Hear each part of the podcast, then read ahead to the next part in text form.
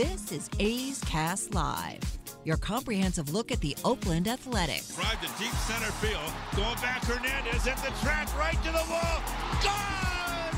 Elvis Andrus! And 29 other MLB clubs. High drive, deep left field.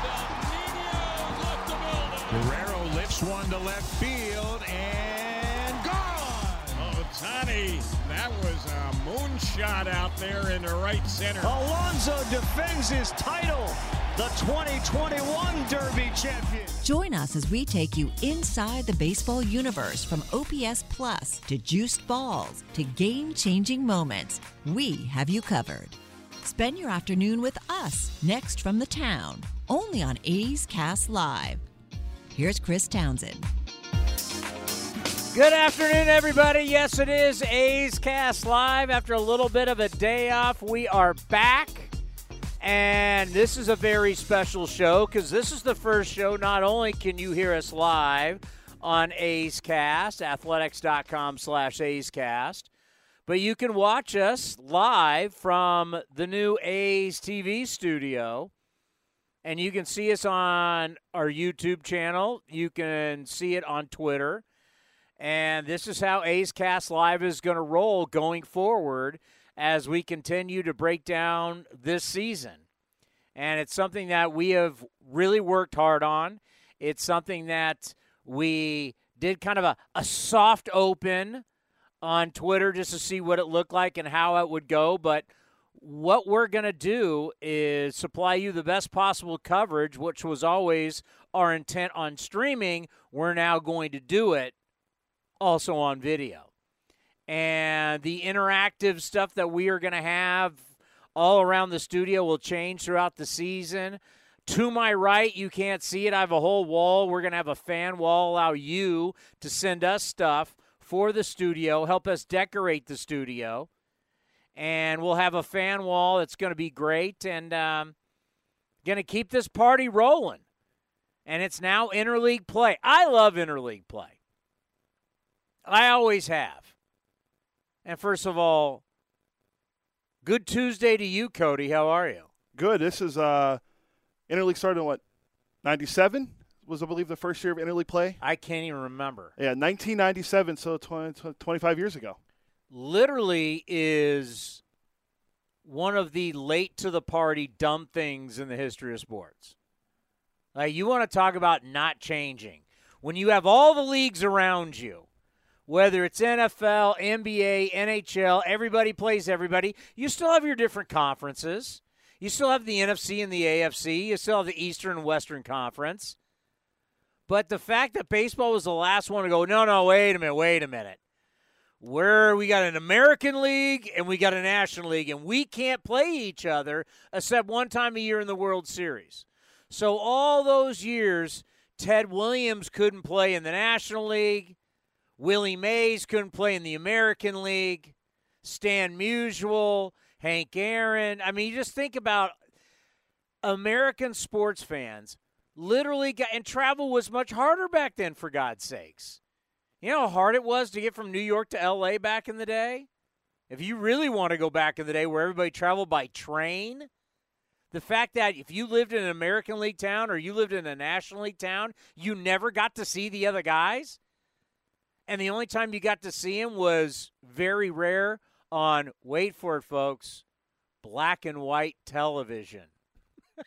What's that? Is that a zenith? I think my grand my grandmother had one of those. Like you'd have to have like the rabbit ears going and like the weird dials. Like i don't even remember. That was a little kid but i don't even know if i even remember black and white tv uh, I think all the TV since I've been been yeah. been remembered has always been color. I'm pretty sure my grandma still had a uh, a black but yet, and white. But yet, those geniuses at Major League Baseball, they want to hold on to that. There's still people that want to hold on to that. One of them actually is going to be coming your way here at 640. Uh, Ken Korach doesn't like interleague play. There's still people that want to hold on to, no, we never play the American League. We never play the National League. You never see the other teams. You see them one time, only one time, and that's in the World Series. I'm so glad they got away with it. I love interleague play. And soon with the balanced schedule, we'll get a we're going to get starting next year. We'll absolutely get away from this ridiculous what's been going on for years. Every team will play every team. It's just it'll be like let's just say the Marlins to really excite people. The Marlins will come to town once every 2 years and the A's will go to South Florida once every 2 years. But you will see the Marlins every year. Because if the Marlins have the start, I mean, it, it would be like a National League team going, Do I care about the Angels? Well, probably in years past, no. But now you do because they have one of the greatest players in the history of the game, Mike Trout, and they got this other guy that we don't even know how he is going to be defined. But if there is one player in Major League Baseball that is must see, as we said, television, but really must see that if there was one player where you said, you know what, going to a Major League Baseball game or going to any sporting event, it's not easy, right? It's expensive. You got to deal with the ticket. You got to deal with traffic. You got to deal with all the different stuff you got to deal with. If there was one guy that you go, you know what? He's one guy I'd put my money down. That I want to go see, and I would go through everything it takes to get there. It's Shohei Ohtani. Every baseball fan should have an opportunity to watch this. I hope it's not a once in a lifetime deal, but I got to tell you, that's the guy I want to see. And every National League team should be able to see Shohei Ohtani. And you throw him and Trout on the same team, for God's sake. So, uh, interleague play always great, and always great for division rivals. Why? Because we can't stand the other team. I'll say it. I'm not going to sit here and try and be politically correct. A's fans, we can't stand the Giants. That's the beauty of the crosstown rival in, inter- in interleague play. No, you think the Yankees and the Mets like each other? God, no. White Sox and Cubs? Nope. And over the years, it was really a one way deal. But that all changed when all of a sudden Arte Moreno took over. Well, first the, the Angels won the World Series, and then Arte Moreno came to town and started saying, I want the same television contract. I want the same everything the Dodgers get. That kind of increased their rivalry. And then the Angels started owning the Dodgers and the whole Frank McCourt and all that kind of stuff that went on. Um, that's been fantastic.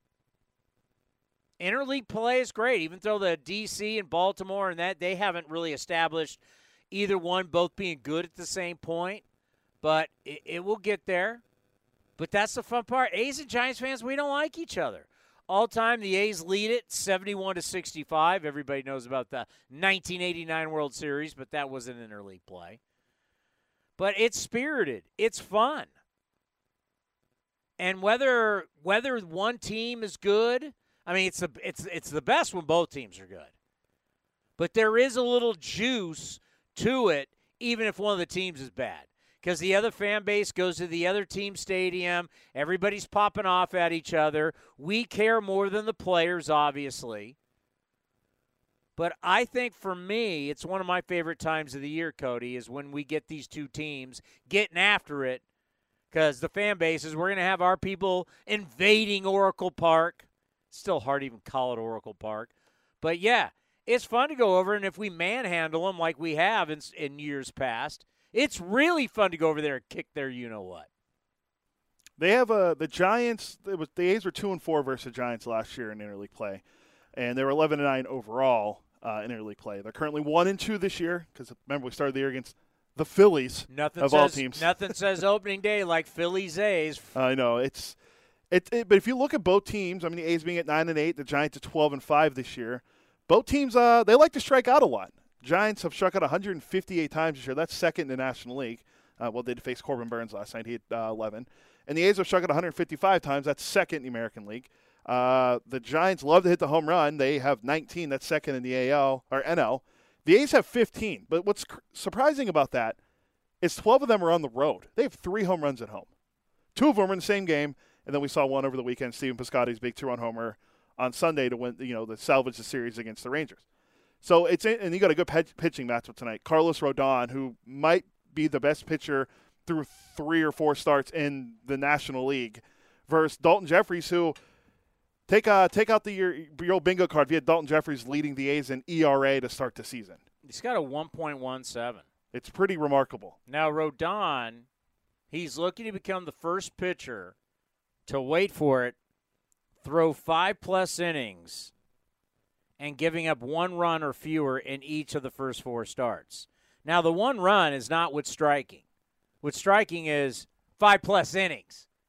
The fact that Walker Buehler last night against the Snakes had a complete game was utterly shocking to people today covering baseball. Like when I got up this morning and listening to all the stuff that I listened to, whether it's MLB Network or watching MLB Network or uh, listening to uh, XM, I mean, people are just like, oh my God, he, they actually, Dave Roberts, after, you know, there's still talk about Clayton Kershaw, his first start, being taken out.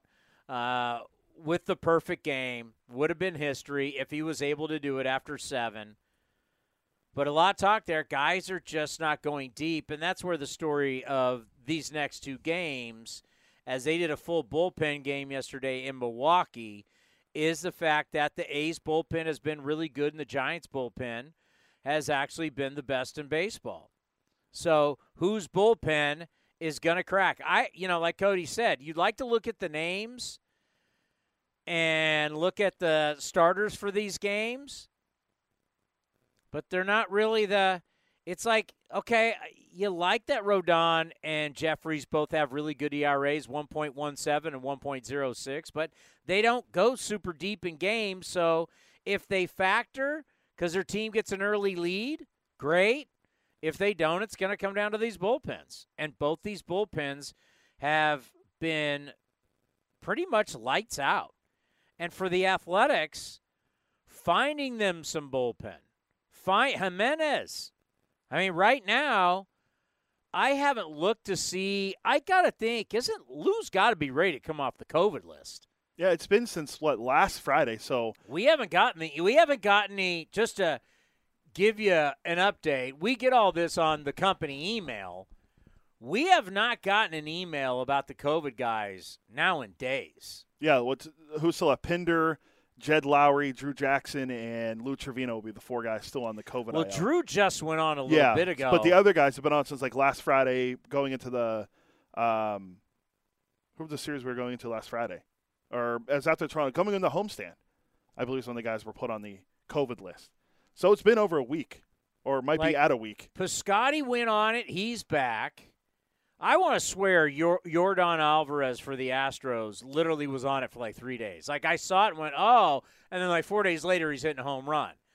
So I, you know, the difference between whether you actually tested positive for COVID or you were around somebody with COVID, AJ Puk tested, came back pretty quick. Want to get into that a little bit later about innings from your bullpen guys. Uh, you know, there's people talking a good game in baseball right now, but all you have to do is watch how they manage their pitching and you realize they don't mean what they're saying. Not at all. And also, Major League Baseball and the Players Union. I texted you today, Cody, when I saw that today.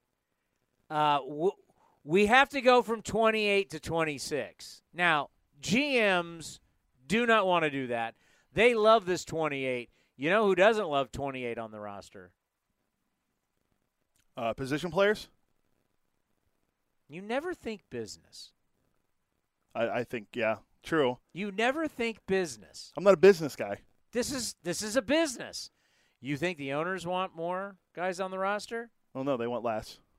Well, they've already agreed to one. I mean, to 26. I mean, the GMs might want more, but you may want to be creeping to 20. Yeah, well, it's not the GM's money. You want to creep to 28, and then next you know, I mean, GMs would love to have 30, 32. You've just now added to everybody's, wait for it, payroll. payroll. it's very true. And the 28 is going to stick around, to, or 14 pitchers now, till the end of May. 14 pitchers. Because as I told you on this show, and now you can see it on YouTube and on Twitter. I told you they're going to make every excuse in the book. What was the excuse last year? Why did they have to have so much pitching last year? Why couldn't starters go deep last year? What was it? Uh, the COVID shortened season. COVID shortened season. Even though they had a full spring, the the COVID shortened season was the reason why. Hey, these guys can't go deep, and they took that into summer. Now, short spring training, the lockout is now the reason. So they're going to allow you to keep 14 pitchers. 14. So we can see what the Rangers did on Sunday and see what the Giants did yesterday in Milwaukee. This is how they want. They can make every excuse, but this is how they want to play the game. And it's not until you regulate it, to change it, to do whatever you need to do to force their hand, as long as you allow GMs, managers to have these kind of options, they're going to, I'm not going to say abuse it, but it almost feels like it. Oh, hey guys, even though we used to have eight man pitching staffs, I guess that was a, a, a, a an era a long time ago. Okay. But 14 guys, 14 players, you got to have 14. And you're like, well, we got to have five starters. I don't even know that these guys are starters anymore. Are you really a starter if you're only going four innings? Four innings. You're going four innings. I still got to get five innings from all these other guys. Are you really that? Yes, technically you were the first guy to come out and pitch, but are you really like a starter? I don't know. I looked it up. The average start so far this year for a major league pitcher, um, you have to take the innings divided by games games uh, pit, played this year uh, through the league. Four point seven two would be the so less than five innings still for a starter. Now that's a little skewed because Walker Buehler did go complete game last night. That was also the first shutout of 20. Well, obviously, will be the first shutout because it was a complete game. That's his first complete game since. Well, you can go a complete game and not have a shutout. Yeah, but I'm saying you couldn't, you can't get a shutout without going a complete game. That's true. But it was his first shutout since two, or first complete game since 2019. Dave Roberts said his pitch limit was 110. He finished with 108. Well, that you know, and then that that that gets to a lot of what when you look at what we're dealing with, the fact that guys are getting pulled out of extra extra out of X amount of innings, it has nothing to do with their pitch count. I mean, we've seen A starters this year pulled with 48 pitches, 62 pitches. It's just where are they in line against the other team's lineup? Have they seen him two times? Is this now the third time through the lineup? The paranoia, third time through a lineup. Max Scherzer last night. Uh, if you got to see Scherzer, the way he goes through the lineup a third time, basically pitched everybody different. It's like almost like all young pitchers should pop in a video of Max Scherzer. That Scherzer comes after you essentially one way through the lineup. So he's thinking about that, right? He's thinking about he's going deep in the game. So he goes against the Cardinals yesterday. He goes one way after you first two times through the lineup. Third time through the lineup, he changes everything. So if you're one of these hitters, you think, okay, I'm now, okay, I got it. And you go in for your third at bat against him. Now, if he was working you away, if he was working you fastball and he's working you slider away, now all of a sudden what you saw last night was two seam fastball for right handers coming in on him. Uh, I don't know if he throws a circle change or what kind of changeup where that was breaking down or down and into right-handed hitters. So he complete he pitched them completely opposite third time through through the lineup.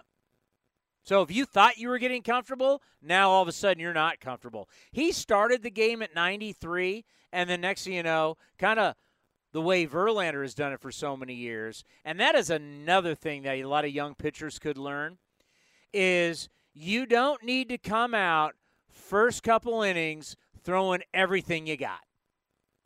Scherzer came out last night 93. And as the game got going, and if there's ever strikeout time, little bit of trouble, bam, I'm hitting you with 96.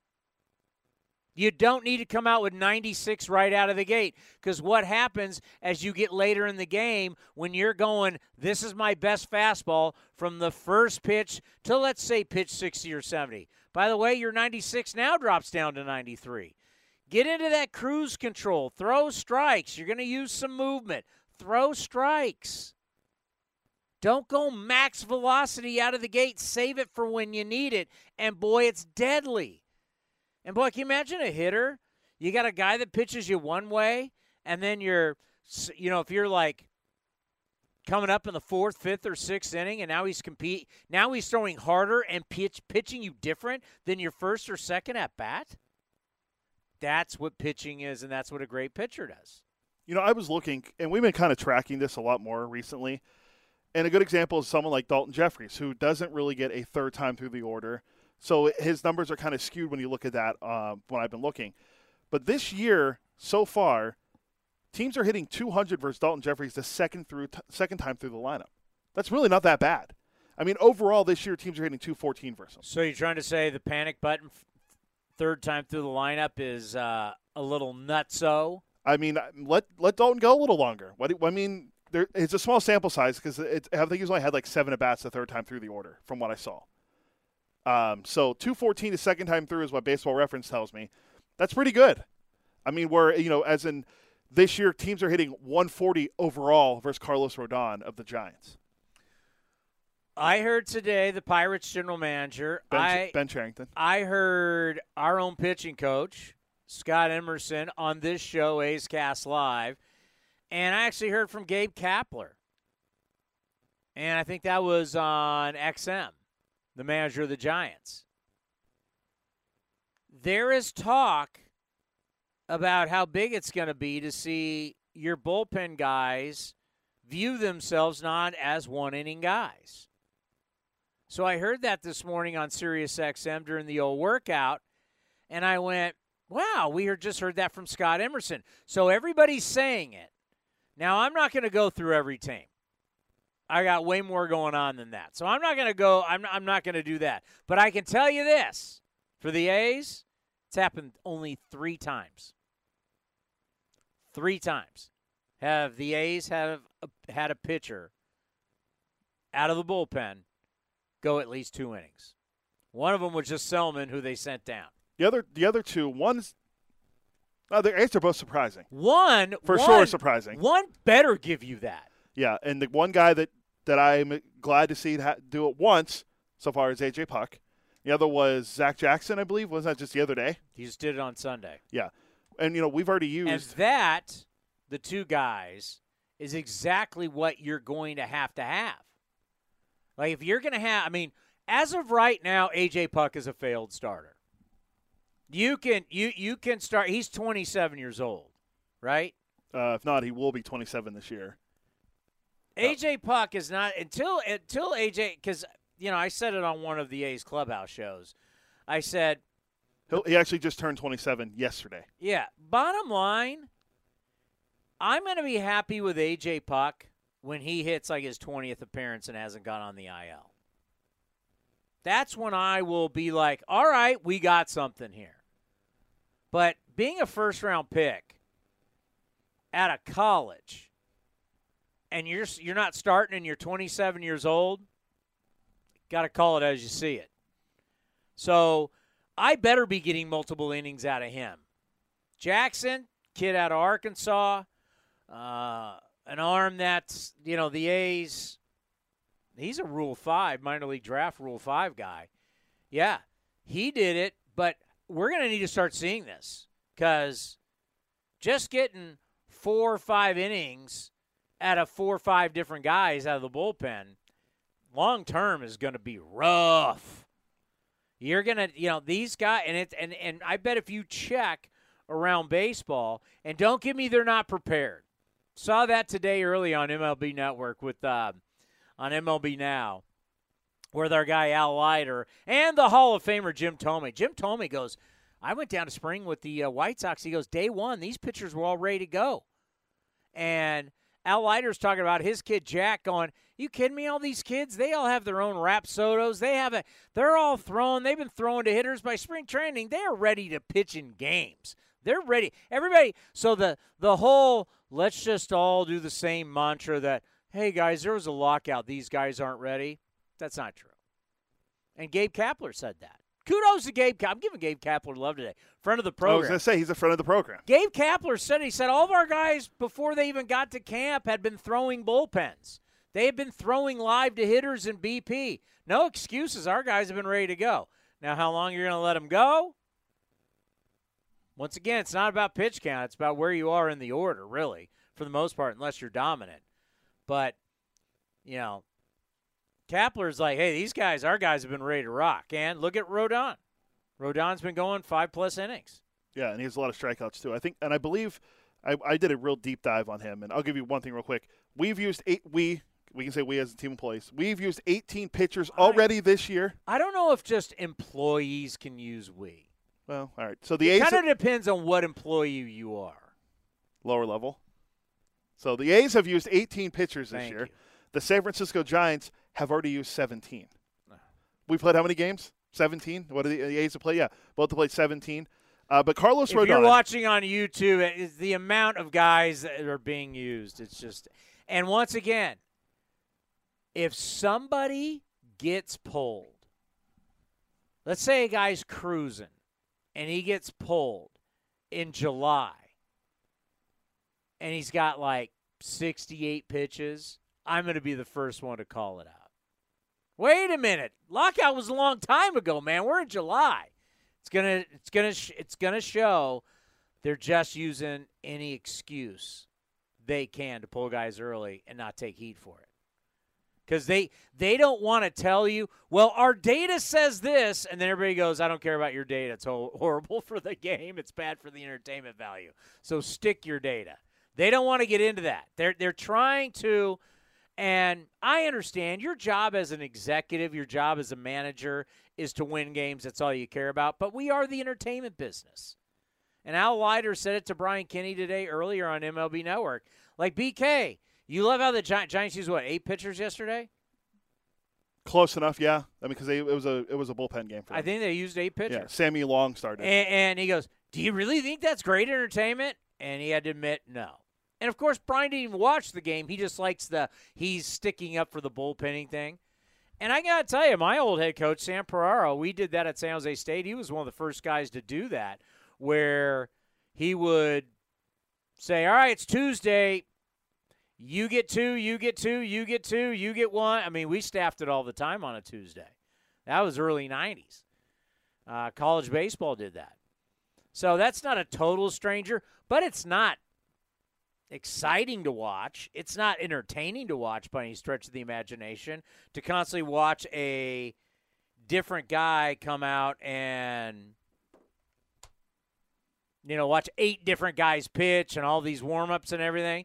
You want to see the dude. You want to see the guy come out. Like Rodon tonight. If you're a Giants fan, Daulton's not there, but Daulton has thrown very well, so let's just see how that progresses. But if you're you're, you're a guy that just signed a two-year what, $44 million deal somewhere around in that. Yeah, you got a big money pitcher out there for you tonight. I want to see my guy go out there and, and, and shove. I don't want to see eight different guys. That's that's terrible. But George Kontos from NBC Bay Area Giants pre and post game live is going to join us coming up here. And what time's he join us? Do we He- want to break or do we want to? Uh, he's going to be here in like a minute or two. He's actually supposed to join via video, so we're going to have our first live stream video guest uh, today with George Kontos, World Series champion and Giants analyst, as you mentioned, for NBC Sports Bay Area. Um, I mean, he knows about being a reliever. He knows about it pretty well. Did a pretty good job at it. Yeah, he's. I, I like him on TV too. So I mean, when I ca- occasionally catch a Giants post game when it's on. It's it's okay. You can Well, no, I don't really watch a lot of Giants games, you so I'm can like, tune into Giants coverage. it's not it's not a.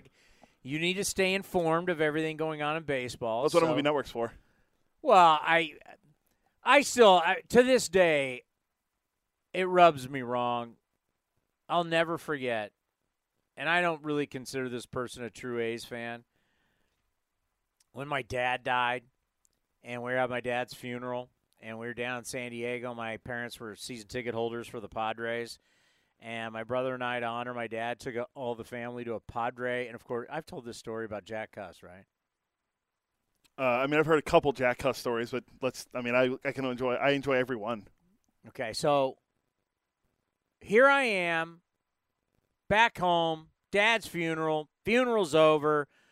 Me and my brother, we take a bunch of family to Petco Park and not to honor my father. And of course, I get away from A's baseball for one game. One game. Guess who they're playing? The A's? No. Oh. Sorry, I was I was listening, but I'm texting Kontos to make sure he's good. They're playing the Mariners. Oh, that's like when I went to Seattle. It's like I can't get away from the Mariners. I just can't get away. We see them in Japan every year. We, it's like face King Felix in Japan. Then you come back and you take them on. It's opening day. It's the Mariners. It's like the A's for a stretch felt like they played the Mariners like 40 times a year. But here I am, dad's funeral, going to the Padre game, all the family. I had no idea who the Padres are playing. We show up to Petco. Everybody's emotional. Everybody's been crying. And there's Jack Cust and the Seattle Mariners. Oh, my God. You got to be kidding. George, can you hear us? Yeah, I can hear you guys. Do you guys hear me? Yeah, There we- we, there we got, got ya. him. How are you? Great to have you I'm on doing again. Fantastic. How about you? Well, minus th- the technical difficulties. We are. This is the first. We we did a soft launch, but this is our first time. We're on YouTube. We're on Twitter. This is this is our new A's television show. Uh, what do you think of the set? So far, looks pretty good. I can see you guys looking good with the, with all the Oakland stuff behind you. It looks fantastic. You know, I, I, I always loved interleague play, and I loved it because there's some juice, not only when you're playing teams you normally don't play, but when the crosstown rivals play each other. Tell us, as a player, just what it was like, you know, because whether it's Yankees, Mets, or it's White Sox, Cubbies, whatever, when you play your crosstown rival, tell us how there's just a little extra juice to the series. There's you're absolutely right. There's definitely a little extra juice. I grew up in Chicago. That's where I am Yeah. right now. So the White Sox Cubs was always huge for the fans in Chicago. And then being part of the uh, I, I still call it the, the Bay Bridge series or the Battle of the Bay. I'm not sure what the right vernacular is uh, these days, but it, there's definitely that pride when you're playing um, against your crosstown team where everybody wants to have those bragging rights and you want to have the upper hand uh, with the fans mostly who talk all the smack back and forth. But there's a little extra added juice when you play your cross city team. You know, I, I did actually game one of White Sox Cubs at Wrigley Field. Is it the red line you take down there?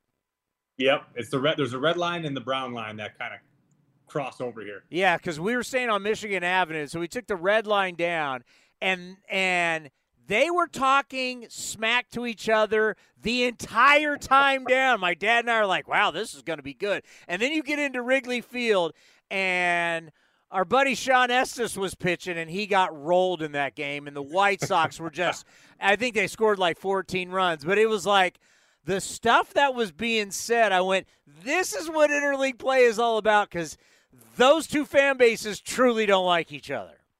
No, they don't. They don't. The way the way it works here in Chicago, and and I grew up a Cubs fan, but I think everyone who who goes to the Cubs games a lot of the times is viewed as looking to go have a good time, have a couple pops in the bleachers, enjoy themselves, walk over to a to a Wrigleyville bar afterwards. Yeah. but at least at least the, the White Sox fans, they're the ones who pride themselves on knowing the game, knowing what's going on, knowing the situation. So you get a lot of that back and forth with Cubs and Sox fan uh, of who's the better fan. But then again, the Cubs have the bragging rights because they've won more recently. What are your memories of A's and Giants?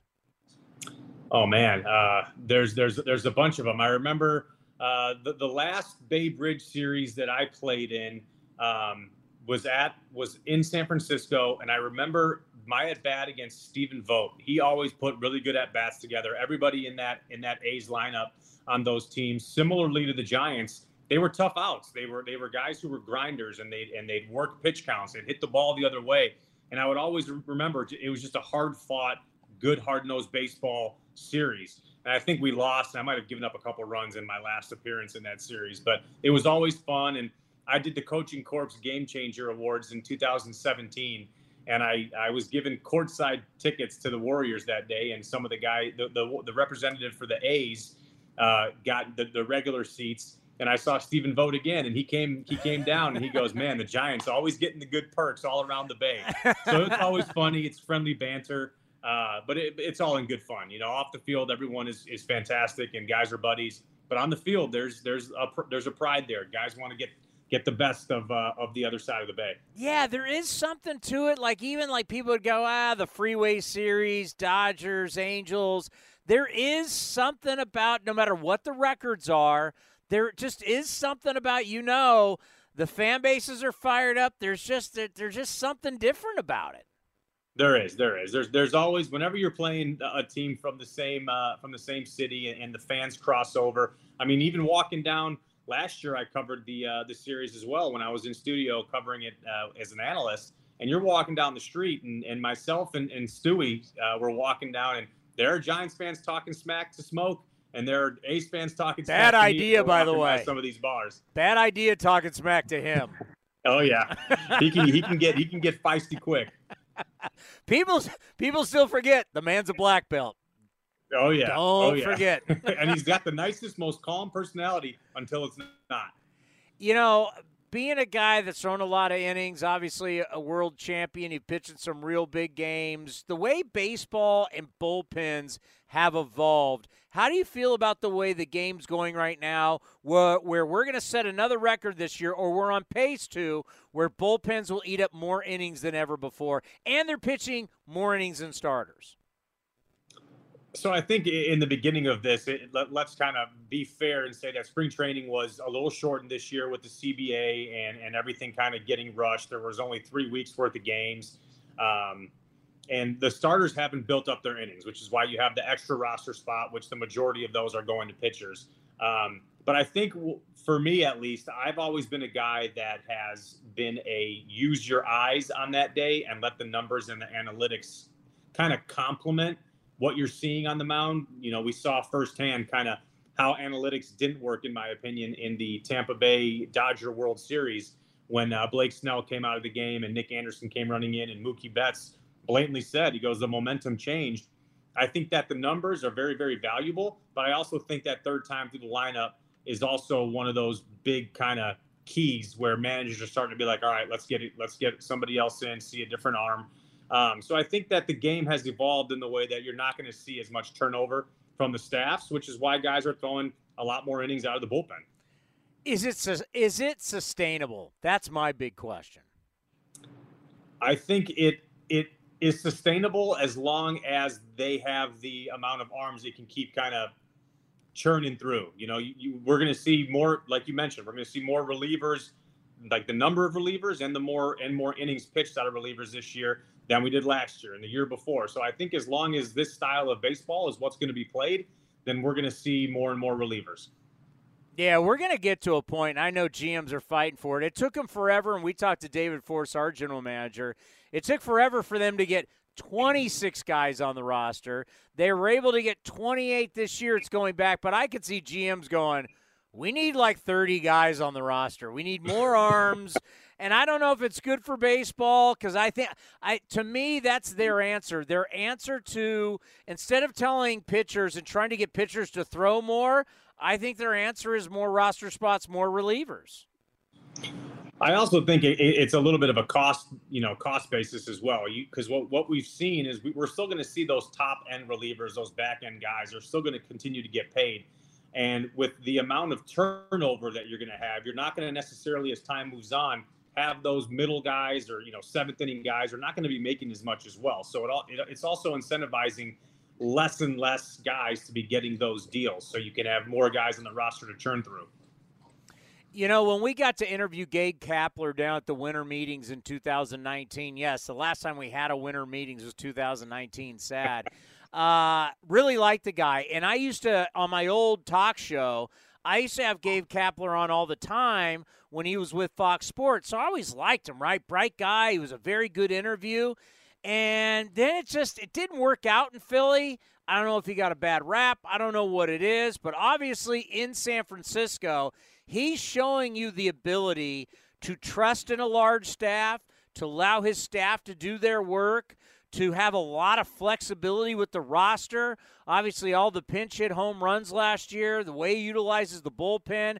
I mean, guys, I mean, look at Joc Pederson. Like Joc, I saw this today. Joc Pederson is the first guy to have this many home runs in 14 games since Willie McCovey and Jared Parker, for God's sakes. I mean, when you're on the same list as Willie McCovey, just talk about how uh, Gabe Kapler really has turned out to be a great fit in San Francisco. First of all, the, the fact that Gabe was able to come in and have such a warm reception from everybody after following a guy like Bruce Bochy is really a, a kudos to him because Bochy is obviously a guy who's going to the Hall of Fame, a guy who I played under and learned the game under. Uh, so for him to come in and have the the success and have the likability that he has is really impressive, and, and it's a kudos to him of uh, coming in and just earning the trust of the players. I think that's that's what it is. You see that this is a clubhouse of guys who all mesh together. Everyone's very positive. Everyone likes each other. They have the same type of chemistry and camaraderie. It seems like the teams that I was on, the 12, the 14 teams, the teams that we had that won, and obviously this team did something that none of those teams has done, which in winning 107 games last year. And I think that's a kudo to not only Gabe Kapler, who's done a fantastic job of managing the personalities, but also Farhan and and everybody on the on the front office side and the players for buying into such a drastic regime change and having the success that they're having as quickly as they have. Oh, there's no doubt. I mean, when you want to talk about going from Brian Sabean and Bruce Bochy, not the biggest of analytics, to now all in analytics. I mean, Farhan grew up with us in the A's, and he's Billy Beane's best buddy, and this is where he learned it and then Kapler, they're all in. But if you look at it, 119 wins uh, since the start of last year, the most in baseball. Just how important is it for the entire roster to get utilized, the entire roster to get at bats, all the guys get their innings? And, and, just for everybody to feel like everybody's rowing in the same direction, everybody's pulling on the same rope. How important is it to utilize the entire roster, especially early in a season? Well, it's huge, obviously, and what I what I really like to see is is how they've been managing to get guys in more often too. I know that they, they've been starting off with with different lineups and kind of playing the uh, the the the um, the lineup changes versus righties, lefties, and, and all that. But I like that he's been using a lot more of the same lineup to get guys consistent. And then later in the games, when you have those pitching changes, all the guys are getting at bats. And the same thing with the arms. He's been able to do a good job of getting all the guys in the games, even with the extended rosters. And the Giants pitching staff overall has been fantastic, but the um, the um, starters have done a, a, fantastic job of churning through innings and and letting everybody kind of fall in line with their roles. Yeah, things just dramatically change. We've done it over the years that when your starters give you innings – not only does your winning percentage go up, the starter has a better chance to get the win. I mean, at one point, like if an A starter, I was like two years, well, two or three years ago. I don't want to count the COVID year. It was almost like there was only one loss by an A starter if he actually went seven innings or more. There is just something different about a team, and speak to this when your starter can go deep into a game uh, when your starter can go deep in into the game, not only does it pay dividends early, but it pays dividends late as well. And I think that's the A's and the Giants are, are similar in that regard. Is we we've always been have been proud of having great starting pitcher. When you can have a starting pitcher early in the season, not come be coming out of games in the third or fourth inning, when they can go six seven innings right out of the gate, you're a to save the bullets of the relievers so their workload early can be at least kind of held and managed but also that's going to pay dividends in September when these guys aren't going on 75, 80 appearances to end the season and then have to churn for potentially another month in the postseason. So I think the the ability for these guys to come out and be hungry and go six, seven innings, even with the extended bullpen, you're letting guys get into really good rhythms and you're saving the bullpen because those innings later on down the road, it's a lot better when you're pitching in September, not running on fumes. How important do you think it's going to be going forward in the minor leagues to start getting your relievers to say, "All right, tonight, let's just say it's it's A ball down here, right? It's San Jose against Stockton. Tonight, you're going two innings. You've got to get used to you're not a one inning guy anymore." Because I think that's kind of where we're going. We need to start training relievers so we can get all these innings. I mean, it's a lot of outs, 27 outs every night and there's a lot of innings that you, you got to go. How important? Take back to when, when you were you were pitching. Just how important is it going to be to start training people that the one inning is not the deal anymore? You're coming in. Be prepared to go at least two. So I, I, think that it's a very good question, and, and I think the I, I, when I was traded from San Francisco to um, the Pirates in 2017, I was a, it was an August revocable waiver trade. I think one of the stats that I left with as I was being interviewed was I had the most multi inning appearances in a in the in the I think Giants history or in the last 20 years. Be proud I, of that, my friend. Be proud. Was, and it was be, it was because I I think I was a former starter and I've always had that ability to to to go deeper into the games when I was a starter. But so it's a little bit of a double-edged sword. It, it's obviously great for the team when a reliever can go multiple innings. The only thing that that run you run into the little bit of the wear and tear problem is most managers run run the hot hand. You always kind of whoever's been pitching well, they're going to keep going and pitching pitching out there until you know they they say they need a break, which most guys don't do that, or until their stuff starts to not be as crisp because of fatigue. And I think that relievers are pr- are a proud bunch. We want to take the ball every single day. We want to not let the team down. And I think there's a a huge huge pro, like positive in in the staff being able to manage the outings because no pitcher is ever going to be like, no, I can't go today because you don't want to let the team down. But I think that the ability to go multiple innings, you know, for me, for example, I, I would go, I went one game. It was it was in Houston. I went two and two thirds through like forty something pitches. Boch was like the next day, how you feeling? I'm like, I'm good. I can give you one. I pitched the next day. How you doing the next day? I'm like, I'm good. I can give you an out. And I pitched the next day. But if he would have kept asking me, I'd have said, I'm good to go but they they were starting to take care of us and, and not wanting anybody to get hurt. Um, but overall, I think the ability to go multiple innings deeper into your bullpen gives you so many more options. Now, I've been thinking this, and, and you'll know better than me, but if you don't blow a guy out, he's now becoming. We we always talked about the bridge guy to the closer, right? The setup guy to the closer. But really, we've got some really important innings. And sometimes now it's even in the fifth, taking these guys out early fifth, sixth, seventh. If you are somebody that can give me such crucial innings in these important six, seven type innings, it's kind of becoming a money roll to me. If you, it really increases your value. Bob Melvin would always say one of the reasons why he had a great relationship with his players is that Bob Melvin put his players in positions to succeed, which then would help them make more money. And he would tell them, I'm going to help you make more money. And if someone's going to help you make more money, you're going to like that guy and you're going to listen to that guy, right? So Eh, I, I got a feeling that as, as we start to see the usage of bullpens go up, there's gonna the, the, the value of a guy that comes in earlier in the game. Don't you think money wise, value wise, he's gonna be worth more?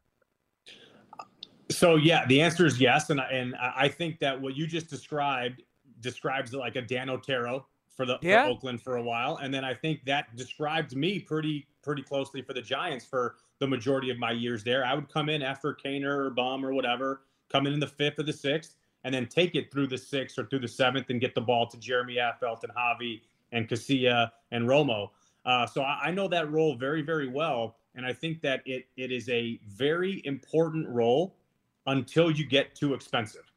And then it's not justifiable to pay somebody if that you're in that same role still. So I, I agree. I think championship teams and teams that go deep into the postseason and have great seasons, like the Dodgers and our teams, uh, and Oakland early when they were very, very good in, in, in 12 and um, in those years, I think that you need that guy. You need that bridge guy that you trust. And and Boch, just to go back to him, because I'm very familiar with him, when the situation would come up, the phone would ring.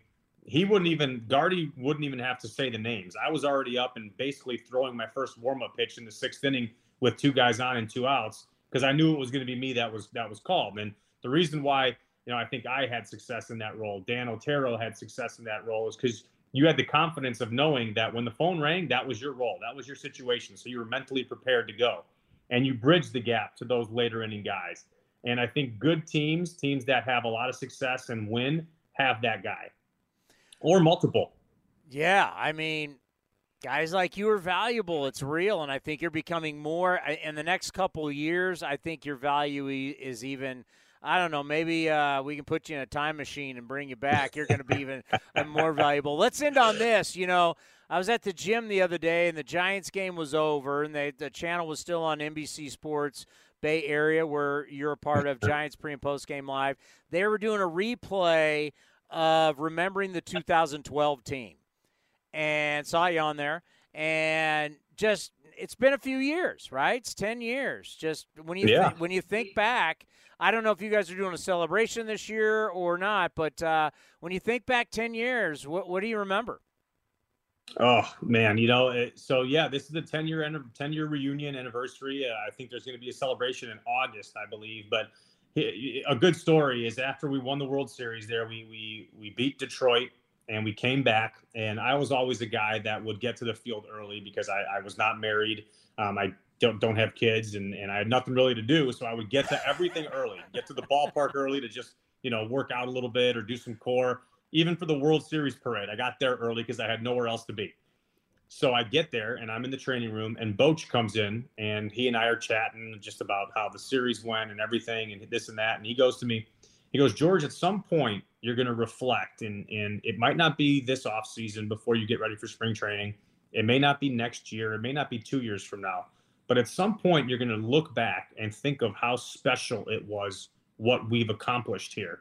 And that 2012 team, we faced a ton of adversity. You know, we we fell down 0-2 against Cincinnati in the DS. We fell behind 3 to 1 to St. Louis in the championship series. And overcoming those back against the wall, winning six straight elimination games, we come out after Detroit had spent seven days in Lakeland playing inter squad games, and we just kind of waxed the floor with them a little bit, which nobody saw coming. Um, but he goes, "You're gonna you're gonna think at some point in time what how special this was and what this meant to you." And it was after I decided to hang him up. So right before the 2020, the world stopped, and baseball for me, I had hung them up, and I just was reflecting on everything. And you think how special it is to a just be a part of one World Series, to be a part of two is just icing on the cake, obviously. Um, but just how special and what went into winning those championships and, and those games and the camaraderie and the friendships and the teammate bonds that you'll never ever forget. And we've done something so special together. And um, it's going to be great to see all those guys. I'm sure when we have the reunion, it uh, it will be like we're right back in 2012 doing it when we were doing it. But it's it's it's really kind of special to reflect and think about you know, being able to win. That was my rookie year with the Giants. So that Yeah. that was winning a World Series my first year after being traded from the Yankees, going all the way. I remember looking at Javi as we were we, uh, we- we were about to hop the fence in Detroit and being like, "Holy crap, is this actually going to happen right now?" So it's all super special memories that that'll never be forgotten, and um, it'll be great to see all those guys when we get that reunion back together. I mean, you were winning so much early; it had to be like, man, we we just win the World Series every year. That's what we do. It was, I, you know, I literally, I, I asked somebody, we were popping champagne. I was like, "What's next?" And they're just like, "We're going to do this every year." And I was like, "Okay." Well, you know, the thing that uh, we had done before, you know, years, past couple years before COVID was, you know, honoring the A's team that won three straight World Series in 72, 73, 74. And, and you think about how old these guys were, and to honor them was just amazing. And that's kind of one of the things that we've lost during COVID is we haven't been honoring anybody, we haven't been seeing anybody. So that's why I wanted to make sure you guys were doing that because it is so special for you guys to get together for these milestones. You know, why you guys can still really enjoy it. It's just sad that all these other franchises past couple of years haven't been allowed to do it. I, I agree, and, and I think that this year is going to be a, a special one because if I'm not wrong, I think the 2010 team is also being um, Oh, wow. honored and, and celebrated this year because 2020 obviously no fans. Last year was a little bit different as well. Uh, so I think this year they're going to get a 10 reunion and a 12 reunion, and and you know, luckily for us and and the timing, we were all Giants. They get one in 2024 as well. Um, so it's going to be it's going to be a lot of fun to get everybody back and and and amongst each other. And I think ultimately, for us player former players and guys who are a part of that team, it's gonna be wonderful. But for the fans to to see everybody again, um, you know. I know you guys think the A's fans are the best in the world. Us Giants fans think the Giants fans are the best in the world. So they get to uh, they get to experience a, a bunch of uh, guys coming back and some fun memories this year. Is there any franchise that says, "Yeah, I don't think our fans are that great"? Ah, I don't know. I, I don't know if I want to actually. I, have been to Tampa Bay. Not that they're not great fans, but there's Yeah. never anybody at that game in in St. Pete. Hey, well, let me tell you something. You're really good on TV. You're good to Oh, watch. you. Yeah, you you've made a very you made you've done a very good job making that transition because you know obviously they want they want a new generation of Giants broadcasters and they want the guys that won rings. I mean, Larry Baer is not stupid. I I want to put I want to put the good looking faces with the rings on the broadcast, and uh, you've done a very good job with the transition. You've been- you've been you've been uh, really nice to watch. So continued success, and we'll talk to you down the road. And thank you for popping on on video. You're actually the first guest of this, so we Oh, appreciate well, it. I'm I'm glad to uh, to break the seal and to get it started. And thank you very much. I appreciate it. I I love to first and foremost. I love to still be around the game and to talk about it and to give opinions. And um, obviously, leaving San Francisco as a player was probably the hardest thing I had to do throughout my career. So being able to come back and and uh, be affiliated and, and chat about black and black and orange and and the Giants is something that I that I love very much. So the, the fact that I'm around still is it was a great transition, but I appreciate it. Thank you, and and and hope that the show continues to go well. All right, be well. Take care. All right, thanks a lot, guys. Is Melissa with us right now? Can we see her? There she is. How are you? Great to see you. Great to see you too. How Yeah. you doing? The- This is the new, this is the new gig we got rolling. What I do you know, think? It's fancy. Yeah, we're trying to take we're trying to take the A's into 2022 from a media standpoint. Outstanding. So how are you? How is everything with the A's minor leagues? It's good. It's busy. You know, it, uh, it after last season was like kind of dipping your toe back in, and now we're full rush back into a full, you know, 140 game season, and uh, it's been exciting so far. Those first three weeks. Yeah, I mean the whole thing. I feel so bad for these guys. I know we've talked about it in the past. I mean, some guys absolutely lost a season in 2020. 2021 wasn't uh, the same. Hopefully, there was some type of normalcy this year. You know, very tough time to be a guy trying to move up in an organization, especially if you weren't a bonus baby. Absolutely, yeah, and it was really incumbent upon those guys to decide, you know, how they were going to handle um, that season that didn't happen. You know, some guys went home and had access to uh, workout facilities and places to play, and were able to kind of keep themselves in shape, and others didn't have that or or weren't able to, to to get it as regularly. So you saw a big disparity last year. I think hopefully this year things are a- little bit more on an even footing, um, and you know, players can kind of make up a little bit what what was lost. All right, for you as someone who's watching every game, watching all the box scores, paying attention to the draft, the movement through throughout the organization, guys that leave, guys that come in, a lot of different ways. When someone like a Nick Allen gets called up and is given a shot to play, how do you feel about that? I love it. I, I, I think honestly, there's nothing in professional sports like a Major League Baseball debut. You know, there's you can have your first moment in the NBA or the NFL, but there's just something so individual about throwing your first pitch, taking your first swing, uh, getting out there on the field for the first time. And you know, the amount of work that goes into each one of those stories is incredible.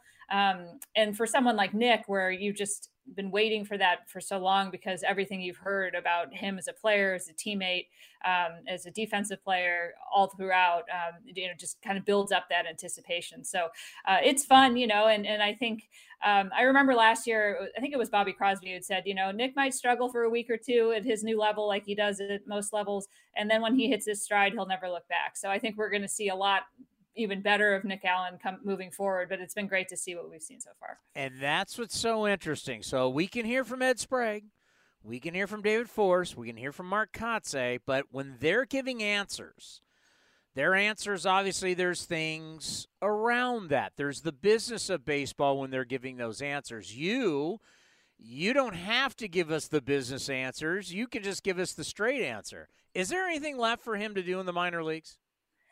No, I mean, you know, there's always something you can work on in the sense of, you know, he really doesn't have a ton of upper level at bats. But when you think about baseball instincts, when you think about, you know, him playing defense at a high level, which is often the last thing that comes for players, um, he really knows his own approach at the plate now. I think he just needs at bats somewhere. So if, you know, if it makes sense to have him in the big leagues with the A's, I think he's ready to do that. And again, like, you know, if they're not expected to win the pennant, um, living through a couple of weeks of struggles at the beginning of a big league career is a lot easier to stomach than say you know it might have been last season. Um, so yeah i mean i don't know how they're going to shuffle everything around when kevin smith comes back and obviously we wanted him to have a lot of at bats too but um, i don't necessarily see anything in aaa that he really needs to do. What are the interesting stories or players you're really paying you're really paying attention to here at the early part of this year down the minor leagues yeah, I mean, I, you know, I think that Double A Midland squad is really fun. Um, Zach Zack Gelof was the second round pick last year and has just been, you know, nonstop on amazing fire. player. Yeah, I mean, he's 14, 14 straight hit uh, games with hits to start the season, and if he goes one for four, you're disappointed. You know, I mean, that's kind of a crazy thing when you think about like. Uh, a guy jumps from college to double A essentially, you know, with just a few games last year and he's doing this um, as a hitting streak right away. Great athlete, hustles right out of the box every time he hits the ball. He had a double the other day that probably went, you know, like 10 feet past the shortstop. Um, you know, it's solid second baseman, third baseman. He's going to be a really dynamic player. So he's a lot of fun. And then that pitching staff, you know, they added Ryan Cusick, they added JT Ginn, they had Colin Peluse already set to go there, who had had a really great year last season a lot of high octane fastballs, um, breaking balls that really break in impressive ways. Um, so it's a lot of fun. And then there's some guys that have gone back to that level, like Logan Davidson, who are off to good starts. And I think you like to see that uh, as well. Um, and then, you know, down in Stockton, Max Muncy is off to a terrific start, you know, for a 19 year old in an advanced league. Um, he's already got four home runs. He's hit he hit one the other day. It was 99 mile per hour fastball up, and he took it out to right field, which is pretty impressive for a 19 year old kid. That they were basically like, dude, you're not a, a power hitter yet. You can wait till a little later in your career to get there. So that he's doing that already is pretty incredible. And then I think we're going to hear a lot about Denzel Clark, who's an outfielder in uh, Stockton right now. Although I imagine he'll be up in Lansing not too long. But um, you know, guy that played at Cal State Northridge. He's from Canada originally. His you know his mom was a Canadian uh, sprinter in the Olympics. Unbelievable athlete, big pound power potential. Um, runs well for a guy who basically could play middle linebacker in the NFL. Um, so there, there's definitely some really fun stories going on.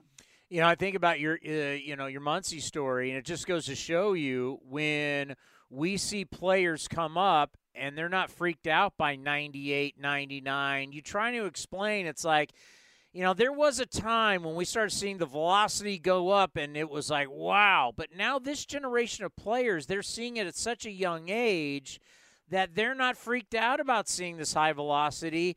As much as the pitchers have adapted and learned how to throw harder, the hitters, wouldn't you say, they've adapted at the same time. And as pitchers have grown, so have the hitters. Absolutely, yeah, and you know they can train off of high velocity, uh, you know, machines like pitching machines now that you didn't used to have that before. So you almost needed to have a guy who threw 98 for you to be able to face somebody who had thrown 98. You know, now they've got a gun, that, you know, the uh, a pitching machine that can get that to you you know they've got VR where you can basically take at bats off Max Scherzer, you know, and and um, have seen that with your eyes. And I think once that reaction it becomes kind of ingrained in your uh, you know your muscle memory, it, it's not the same as facing Max Scherzer in real life, but it's as close as you could have ever gotten before. Uh, you know, in in the way that that baseball players develop now. So um, there is a lot that that players can do to uh, adjust to the fact that pitchers are as good as they've ever been right now. You know, when I think about those high, you know, high velocity, back in the day, we had the jugs machines, right? Mm-hmm. It was the two wheels, and we would put the dimpled uh, ball and the rubber ball in, and the and, and both both different wheels you could you could i'm doing it because now people can see us so i can explain it you could actually make them spin at different at different speeds so you could get it to throw a breaking ball but problem was when you would get those things up super super high and try and throw as hard ball got a little squirrely. Yeah. and you didn't want to be a hitter in there because if you got the jugs machine up over, let's say 93, 94, you're getting it there at your own risk because those balls, those balls were all beat up anyway. That was scary. So, you know, technology, as much we talk so much about Rapsodo and everything and all the different high tech cameras for pitchers, it's good that the hitters have better technology and better equipment now to, to keep up with what we've given to all the pitchers. Absolutely. You don't want batting practice to look like a Cardinals Mets series. So, you know. Shots fired. I like it. Um, when when you start thinking about the A's from a standpoint of guys that are going to be able to help, we know younger guys. I think Gelof, We saw Gelof in San Jose last year when he came into town, and you looked at him and you went, "Oh yeah, that guy looks like a third baseman. He's the full package." But once again, we deal with the business of baseball and service time and all that kind of stuff. Who do you think are the closest guys that the fans could know that could help this ball club as soon as possible? Yeah, you know, it's interesting. I mean, another guy I should have mentioned earlier is how well Shea Langeliers has done yeah. so far for Las Vegas. I mean, you know, he's catching well, he's throwing well. I think the last time I looked, he'd thrown out six of the ten base runners who attempted to steal on him, and you know, that's that's tough to do in the in an environment where pitchers are more focused on you know trying to get swings and misses than holding runners. So um, you know he's been the real deal behind the plate, and then uh, you know at the plate he's looked as good or better than you would have expected. And you know obviously that's a league that's geared towards hitters, but um, I think it's worth keeping an eye on. Again, you know there's obviously Sean Murphy's I think probably the A's best player right now. And so you're not necessarily looking to have someone come up and take playing time away from Murphy. But, um, you know, I think at some point this year, we'll get a chance to see a little bit of Shea Langeliers and see what he can do at the big league level. Um, and you know, I think like the, it'll be interesting to see how they shuffle the double A guys. I mean, they basically you've seen the entire triple A Las Vegas roster up in Oakland in the last week and a half. It seems like. I mean, it's it's been pretty incredible. Um, you know, Cody Thomas, I think when he comes back from his Achilles injury and uh, is is able to be playing again, is hopefully someone that you'll get a chance to see because I think he could really um, add to the dynamics of of the A's outfield if he's healthy. Um, but some of the guys at Double A, you know, assuming that that you don't necessarily see Christian Lopes and people like that kind of staying at, at AAA all year, um, you know, you could start to see Max Schumann moving up, uh, uh and he had gotten a taste of AAA last he's year. He's been hot. Up, you know, this is a guy who's you know 50 stolen bases last year. Um, he's hitting for a little more power already this year. Um, not you know, not a maybe a star uh, in in projection, but like a really interesting, solid player. Um, you've seen, you know, Mickey McDonald, and I don't, we haven't got a chance to see all that he can do yet, but really fantastic defensive player, gets on base, runs the bases really well. Um, so there's some role players I think that you uh, can might see this year, and then the real stars, you know, that are like the Cusicks and the Ginns and the Peluses and Gelof and you know maybe Logan Davidson and, and, and Jeremy Eierman are, are, guys that you you might start to see um, maybe at the beginning of next season. So Cody is handing me his phone, and you did an article on Mickey. So his oh, so his dad played with Barry Bonds. Yeah, this was this was a fun a fun article. Yeah, so his they dad, had a lot of good players at it because uh, Gregg Jefferies wasn't he? Didn't he go there? Tom Brady, obviously. Yeah, so it, it's actually funny because uh, uh, Ray McDonald, Mickey's dad, uh, texted me a photo earlier today of Mickey with Gregg Jefferies t- talking about switch hitting um, back when he was in high school. But I mean, it's an incredible story. Yeah, his dad played all four years with Barry Bonds, so Mickey had a chance to know Barry growing up. He was a, a ball boy at uh, Pac Bell Park as a visiting uh, ball boy back and when he was a kid when Albert Pujols was there. So he took hitting tips from Albert Pujols. Awesome. Um, and then Tom Brady was one of the players that sent him a congratulations when he got called up. You know, because his uh, Tom's sister Maureen is uh, was an All American pitcher at uh, Fresno State, and uh, Ray Mickey's dad runs a, a softball academy in, in San Mateo. So um, crazy connections, but just I mean one of those people when it you know it was sort of like when Seth Brown got the call you know, you could just hear everybody in the organization's just thrilled, right? Because here's a guy that really had to earn it. You know, nothing was going to be handed to him. Um, you know, 18th round pick in 2017. You know, did not have the best year in 2019, so had to go home in 2020 and basically remake his body and came out with the best season he's had. And really, like people were talking all throughout the uh, we're going to call it Pacific Coast League now. I'm never going back to that AAA West, but um, but you know, people were talking about like, who is this Mickey McDonald? Where did he come from, and, and how is he this good when he was playing last year? Um, and he he did that himself, and I think that's really awesome. And it, it, was just such a great thing for him to be home for five days at the Coliseum for his whole family and all of his you know teachers and middle school friends and all that to be able to come see him and then to have this series in San Francisco also um, I think it's just a fantastic way for someone to start their big league career. You know, you mentioned Sean Murphy, and I look at Sean, and I got asked about it last night, and I know this offseason for him was about making better contact. And right now, five for his last 26, a lot of strikeouts. Um, last seven games haven't gone well. Had a great spring, hasn't necessarily translated. He had a run there for a little bit on the road trip, but he's 27 now. He's not. It's not 23. It's not 24. He's 27. This is in into your prime of your career. And you mentioned and you mentioned Langeliers coming over from the Braves down in AAA. I just how big of a year is this for Sean Murphy and kind of like for him where he's going to be as a professional? Yeah, I mean, I think I think every year is a big year. I you know, I think the thing with Sean is that he's already one of the top, if not the top defensive catcher, you know, in in in the American League. Like he's he's going to make a run for Gold Glove every year. Um, so you have that already, and that's a special player by itself, just given the position. And then you add in the power, and you add in the RBIs, which I think even when he's struggling is is always something that can be there for him. Um, and if he's a little bit streaky, I think you can live with that because I think the end run will be a guy that maybe doesn't hit for average, but will hit for power, will drive in runs, will eventually get those walks going again. I mean, to be fair to him, he hasn't had any protection in the lineup for that entire five or six like every single time he's come up there there's no reason for the pitchers to be focused on anyone else but him and getting him out.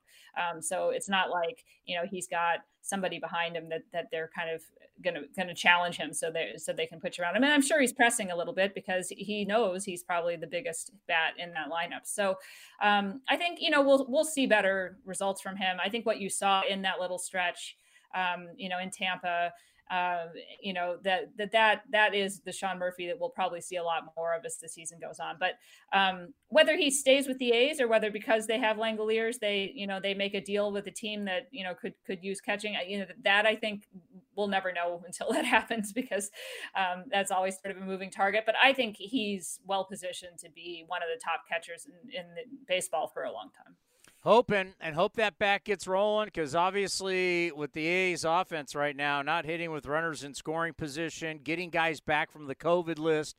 I know you've been a Chad Pinder fan for a long time. He's back.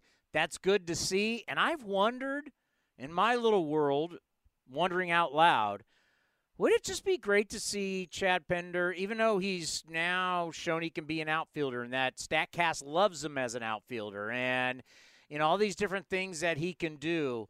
Just maybe one time to say, hey, you know what, Chad, you're playing second base, you're playing every day, go get him. Yeah, I mean, you know, the greatest mystery I've found from this season so far, and I, I, have not dug into any analytical data. So there's obviously going to be smarter people than me that can answer this. But you know, they've really struggled to turn double plays. I mean, I don't know how many balls have gone to the second baseman or the shortstop so far this year that you think, okay, that's going to be a double play, and then it's just a force out, and that's caused a lot of extra outs um, that pitchers have had to get so far. Um, so th- I don't think they've found their answer at second base um, in any respect. I mean, you know, Nick Nick Allen's played some there, but I think ultimately you, you want him on the other side of the base uh, on a regular basis. And um, it is fun of a player as Tony Kemp is, and as much as I think he needs a regular role somewhere, it, it doesn't seem like defensively that's necessarily the answer right now. I mean, you know, who knows? It could just be a slow start to the season for him defensively as well. But um, they do need to figure out an arm strength issue that's going on there. I think at second base, and Chad definitely has a strong arm. So, um, you know, maybe he could be, but uh, I, I think there's got to be some sense of urgency to try to figure out why they're not getting as many results on those ground balls, um, turning them into double plays as they should be. Great stuff as always. We'll be reading you in the Athletic, and uh, I said it last night on the A's Clubhouse show. Uh, we're going to be calling you a lot because the minor leagues is more important than ever before. Well, thank you. I appreciate it. This is fun. Keep up the great work. All right. Thank you. And let's bring on somebody who is a true baseball historian. He's a San Francisco Radio Hall of Famer. You remember all the years he was around A's baseball, all the years now around Giants baseball. But I, I don't like to label Marty with one team because I think of all the respect that he has from everybody in the game. If you don't know it, you know, we talk about Ray Fosse and his great library of guests. Same thing with Marty Lurie. Marty has interviewed everybody, both leagues, has the respect of everybody, and I don't think anybody knows more about minor league baseball than the great Marty Lurie. The Hall of Famer is with us now. Marty, how are you, buddy? Good, Chris. It's a pleasure to be with you. How are you? I- am good. Can you believe it? All these things to talk about in our great game, and we're still talking about the equipment. Have they always done this in baseball history? Yeah, they have. You know, it's funny. I was uh, at a game today uh, the Dodger game with Arizona, and a lot of you know Bob Nightingale was there, and Barry Bloom, and all these different you know national writers, and the topic of conversation was the baseball, you know, and they, they've used so many different levels of baseballs, they're mixing them all up now. And Dave Roberts, the manager of the Dodgers, said the other day he's not sure what baseball you get at what point in the game. And that's what's going on. Have they always done it? They've always monkeyed around with the baseball. We know that. It goes back to the very beginning, 1920, when they tightened it up and started the home run era. They've been monkeying with the baseball ever since then. Well, that's why we love to bring you on. And I, I talked about you last night in the A's Clubhouse show going, you know, a lot of people will get into analytics and they're on Fangraphs and they're on Baseball Reference and Baseball Savant and all these different sites. I'm like, Marty Lurie has read more books about the history of this game. It is unbelievable. And that's why I love having you on because we can talk about what's going on today, but also so much about the game's history. And it's just, I just think about the other sports, Marty. If you're talking about a football, a puck, yeah. a golf ball, or whatever, a basketball, these other, I mean, other than when Tom Brady obviously deflating the balls, but for the most part, you're not hearing hockey players going, "Hey, in the third third period, I have no idea what puck we're using." it's funny. It's the truth. Uh, that's the way baseball works, and the people who run the game have always tried to figure out how can we get more offense in the game. Then they got so much offense in the game. Now they said, "Well, let's take some of the offense out of the game." And Chris, you watch these games now 1 1 today, uh, Arizona and the Dodgers, before the Dodgers made a couple of errors in the eighth inning to turn that game around. Urias gave up one hit today. Uh, Zac Gallen was terrific. Look at all these games that we have. There are very few blowouts. Things are uh, are different, and baseball doesn't know what to do. They have no idea what the fans want to see. More home runs, less home runs. Runs have always been the key. And if this goes on like this with runs down, home runs down, and everything else, you'll see a change in the ball again. You know, I'm not a math major, Marty, but I do think if you score more runs than the other team, you're going to be in good shape. No matter how many you score, you want to get one more than the other team. And that's the idea of the game. You know, the game is, you know, it's so different. I mean, the starting pitcher, you know, five or six innings, and then here comes the parade of bullpen guys, all of them throwing 97, 98 and that's why the batting averages are down. Look at you know you look at the Giants and this great record they're off to. Uh, their offense is very pedestrian. Yes, they have a couple of hot players now. Uh, Pederson is hot. Flores is hot, and that's the way they play. Uh, but the the games are very interesting offensively. The pitching has dominated to such a degree that baseball is concerned about it. Yeah, and, and, and just to add to that, we have taken away whether it's the sunscreen in the rosin, we've taken away spider tack. We have no idea what baseball, what inning, and uh, and still pitching is dominating. That's like, I mean, how how could anybody have the answer? I mean. I mean, if you gave Spider Tack back, they'd even be more dominant. Right now, we're looking at the lowest average ever, the lowest hits per game average, uh, mm-hmm. lowest hits per game ever. We're looking at home runs are way down. And Marty, we talked about the three true outcomes in baseball home runs, strikeout, and walks. Now it's just the two outcomes of baseball walks and strikeouts, and neither one has anything to do with putting the ball in play. Yeah, well, you know, Chris, it's April, and keep that in mind. Uh, you know, we've got a few more days here till May, and you really need a sample size of a season to see what's going on before panic. yeah, but, but, where we're going now, you know, we got a good idea of of something that we really haven't seen before, and that is that runs are down. And you know, look at Las Vegas. You know, usually the run total is eight, eight and a half. Now it's seven and a half and seven, and they're on this more than anybody in the world. Yeah. and the runs are down. There's no question about it. All right, let's get into some positive stuff because in the end, we love this game. And the reason why we criticize is because we're trying to make the game more entertaining, to make more people love our game, make more people involved in it. So we're just trying to give opinions and help out. But let's talk about something positive. Let's talk about the A's. Nine and nine. Marty, we saw you down at spring training. We were all kind of shaking our heads, going, ugh. I, you know, as of right now, I mean, the numbers aren't great, but nine and nine, wouldn't you say, as an A's fan, for what you thought it was going to be, 99 not so bad? Oh, absolutely. Are you kidding? Uh, you know, we talked about the captain and Vince and you and me uh, talked about it down there about that first road trip. What could have happened? You know, going into Philly, Tampa Bay, and Toronto, and to come back uh, even, and then to be even now, 18 games in uh, you know, it, I think it's a tremendous start and it gives the ball club some confidence. But you got to score runs, you know, some runs. And the A's are having trouble scoring runs now. And that's really the issue for them. And the bullpen is all new people. And it takes time to get your feet on the ground.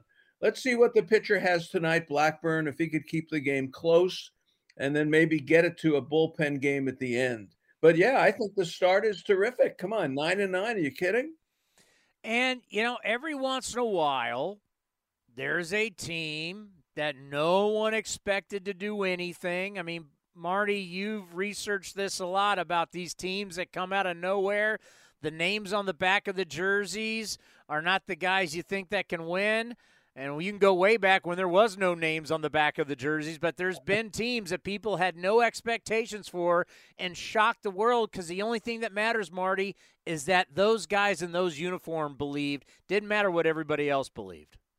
Yeah, absolutely. And look, this year, you know, again, Seattle, you know, they're playing excellent baseball now, and they they've got a, a pitcher. Is it Gilbert? Who, who is absolutely terrific. I mean, he's he's terrific. And I'll tell you another team that's dangerous now is uh, the Angels. You know, Trout is on fire. And all of a sudden, with Trout and Ohtani, you've, you know, and Rendon, you've got, and Sandoval looks like their best pitcher, along with Syndergaard and Ohtani. The Angels are back all of a sudden.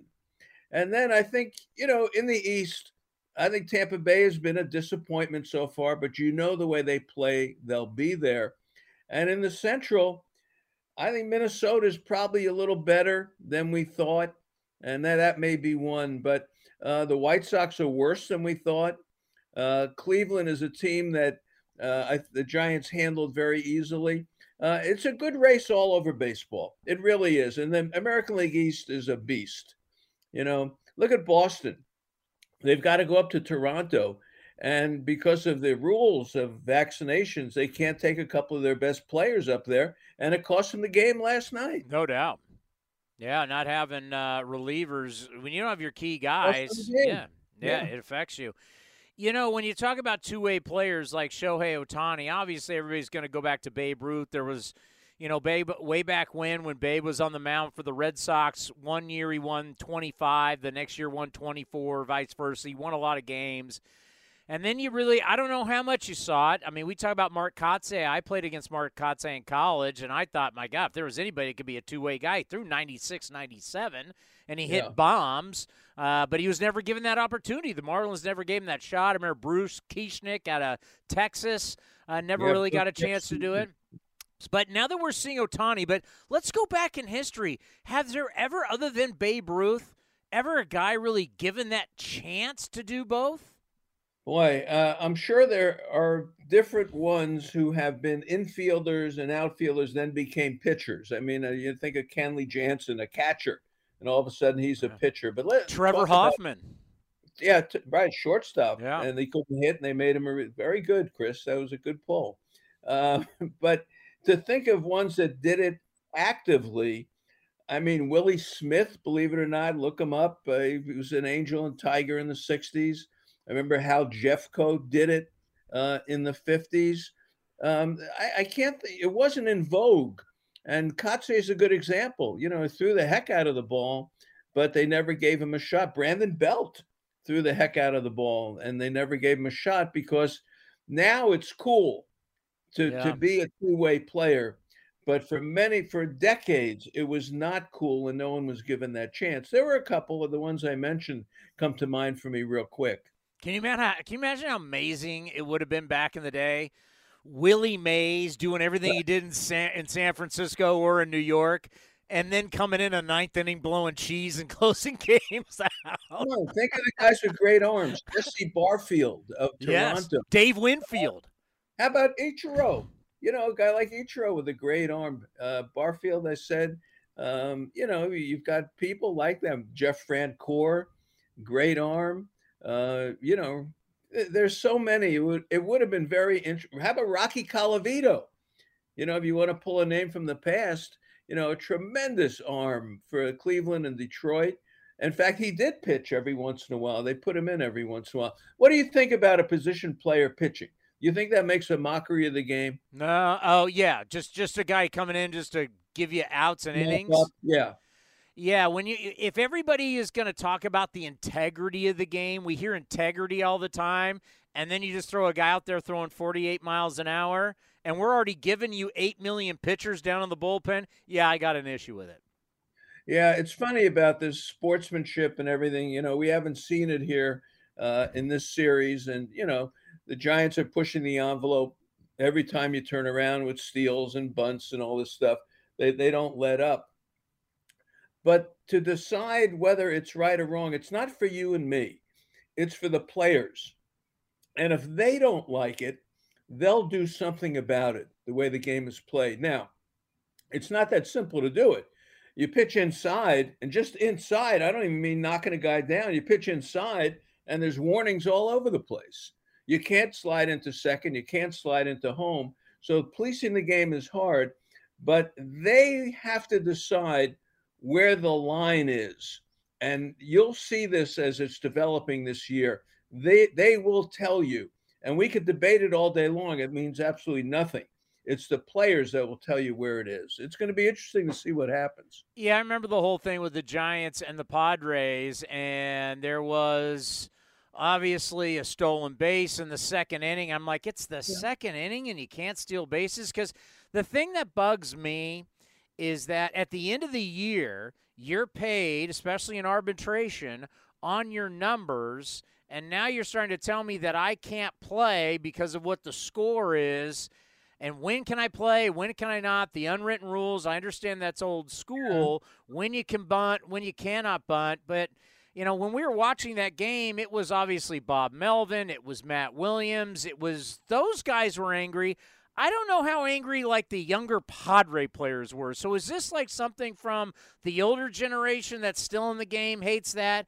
Does the younger generation still really care about the unwritten rules? You're around a lot of these young giant players. How do they feel? Yeah, I, I think it's an identity that Kapler has sold to this ball club. Um, but there's a there's a question of what when the line is drawn and what you can do. Now, if you got a guy on first and you're up nine to three, and uh, it's the eighth inning, and there's a ball in the gap, and you score the guy, and it's a close play at the plate, I don't have a problem with that. If you're up 9 3 or 10 3 and it's the eighth inning and you lay down a bunt, I sort of think, you know, eh, you want sportsmanship or what, don't rub it in kind of thing, then that's that's something that has to be looked at. Look, you can steal a bag they play behind runners all the time. And if they're going to play behind, take the base. Why not? If you don't want them to do it, then get on the bag. So I think there's a little bit of that involved, but you got to look at the situation and what baseball play happened. If you try to lay down a bunt, you're up 11 to 2 in the eighth inning and you're bunting, there's a problem. There is. And now, if you're Ben Davis and you're pitch and uh, guys pitching a no hitter. You know San Diego baseball. Yeah. pitching a no hitter, and Ben Davis lays down a bunt, and it's a one nothing game in the eighth inning. That's okay. It just depends on the situation. You know Willie Mays really well. You guys are very good friends. And I think of this class of guys where you're talking about 300 average, 500 home runs, uh, in the 3,000 hits. When you're talking about Hank Aaron, Willie Mays, obviously Ted Williams should be there, and I like to bring him up because he missed those years for the service. He would have got the 3,000 hits and been a part of that. But when you talk about Miguel Cabrera as a hitter, getting Mm-hmm. to that mark and being with these guys, what does that mean for you, his place in history? I think it's great. I mean, he did things that no one else did. When you look at Jayson Stark from the Athletic, did a beautiful article on on it last week. Look it up. Um, this is a guy who's got three thousand hits. He's got five hundred home runs.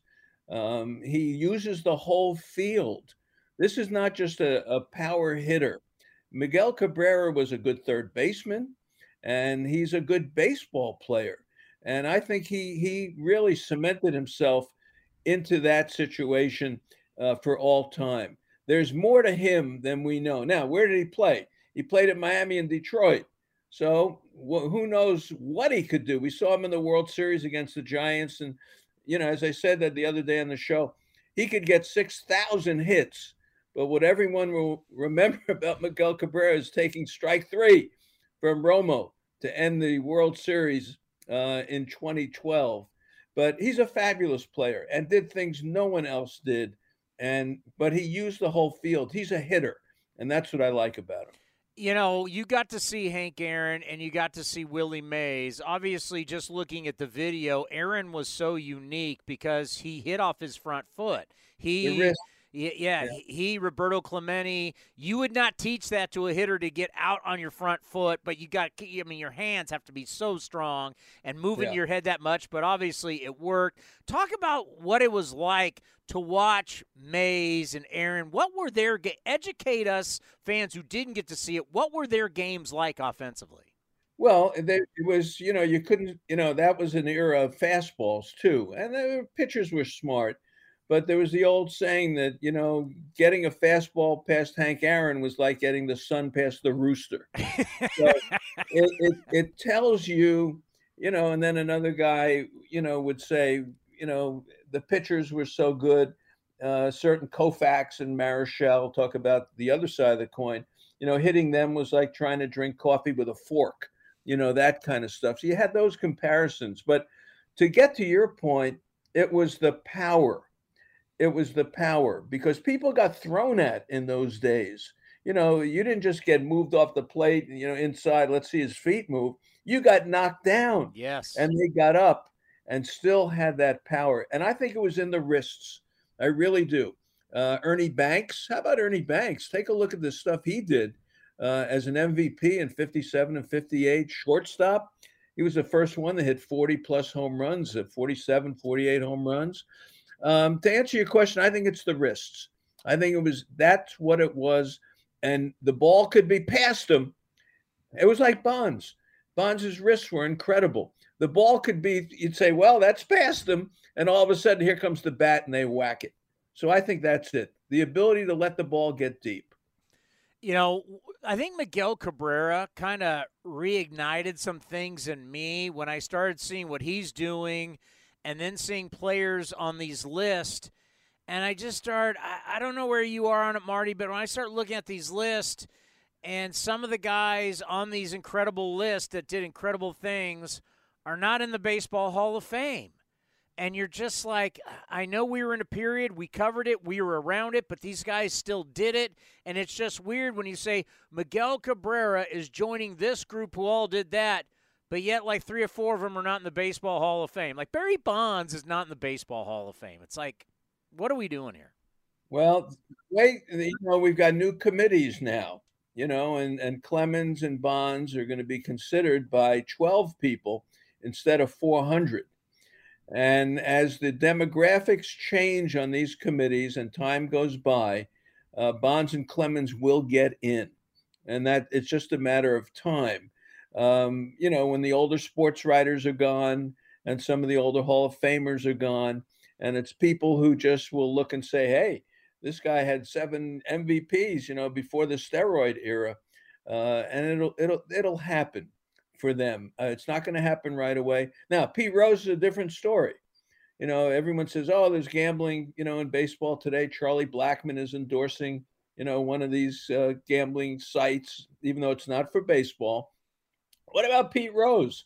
Well, when Pete Rose bet on his team, you couldn't do that. Now you still can't do it, but it was really something you couldn't do at that period of time. and he would send you know his guy down to make bets at that time. And if he didn't send the guy that day, the bookies would say, "Hey, what's going on today?" So Pete is a different question, and I know he'd like to say, "Hey, there's gambling today. Let me in." What he did when he violated the rule was was dramatic, and that's going to keep him out. You think about how big that story was nationally. Just not we're talking sports. Pete Rose yeah. gambling, uh, you know, and I think Bart Giamatti, and I think that whole thing that was that was that was on network news leading prime time. It was so oh, big. and, and then and then now I'm turning on MLB Network now as a gambling show every afternoon where they're breaking down overs and unders. Did you ever think after what we saw with Pete Rose we would get to where we are now? Honestly, no. I really thought ba- baseball, and, and, I'm naive. What can I tell you? Even at this stage in my life, no, you're I not. Thought, I thought baseball would would stay away from it because the one thing baseball never wants is that scandal that the game may not be on the line and that someone could be doing compromised in some way. So I, I truly believed that they would never get that level. Now, we know how much gambling goes on in, in the country. And now, as things have evolved with offshore betting, and now it's it's okay, different states are approving it. It was seeping into baseball, and what got into baseball was the one thing that motivates everybody in baseball, and it's the do re mi, and that's it. It's the money, and they couldn't turn down the money, and and that's it. So they compromised their sport in a way, and now now you could bet during the game. Uh, you know the score yeah. changes, and all of a sudden you make you're making another bet during the game. You can bet on pitches. There's all sorts of prop bets. How many uh, bases a guy will get. So I think it's crazy. Uh, I wish baseball didn't do it, but it's the money. Let's end on this. You can make one change, good or bad, whatever you want. You're Marty Lurie. You're a Hall of Famer. I'm putting you in charge of Major League Baseball. You can do whatever you want to the sport. What's the one thing that you would like to see in baseball that's not happening now? I would say the shift, honestly. I would say you got to have, you know, your feet on the dirt. If you want to have three people on the right side, go ahead. But you can't do this thing all over the place because it's destroyed left handed hitting. It's destroyed them. And it's not that simple to go the other way. Try turning 98 around to go the other way. It's not that simple to do it. Um, so for me, I think that has changed the dynamic of the game where all of a sudden singles are not important going first to third is not important. Uh, playing for a run is not important because you say, hey, if he gets a double, that's better than three singles. He may not score. If he gets two doubles, I know he's scoring. Or if he hits a home run over the shift, I know that's going to be a run. So I'd like to see more action in the game. And I'll tell you something, the pace of the game has got to pick up. So I'm going to say shift and and the pace of the game. You just can't sit there for three and a half hours and watch a guy go in the box, out of the box, a pitcher rub up the ball, and everything else. This pitch clock, when it comes in next year, and it will, thank God, that is going to be a very dramatic change for the way we watch a game. But for me, if I was the commissioner, get rid of the shift. At least, you know, get rid of the deep shift. Yeah, it's so funny when you talk to guys like us, Marty, guys who are on and working after games. Anything you can do to speed it up, I'm I'm down for any rule, any technology. just just bring me something that's not three hours. Look, I followed Jon Miller and the rap. You know, come on, and you know, I would be sitting there. You know, the game ends at at ten fifteen, and yeah. I'm getting on at eleven. Yeah.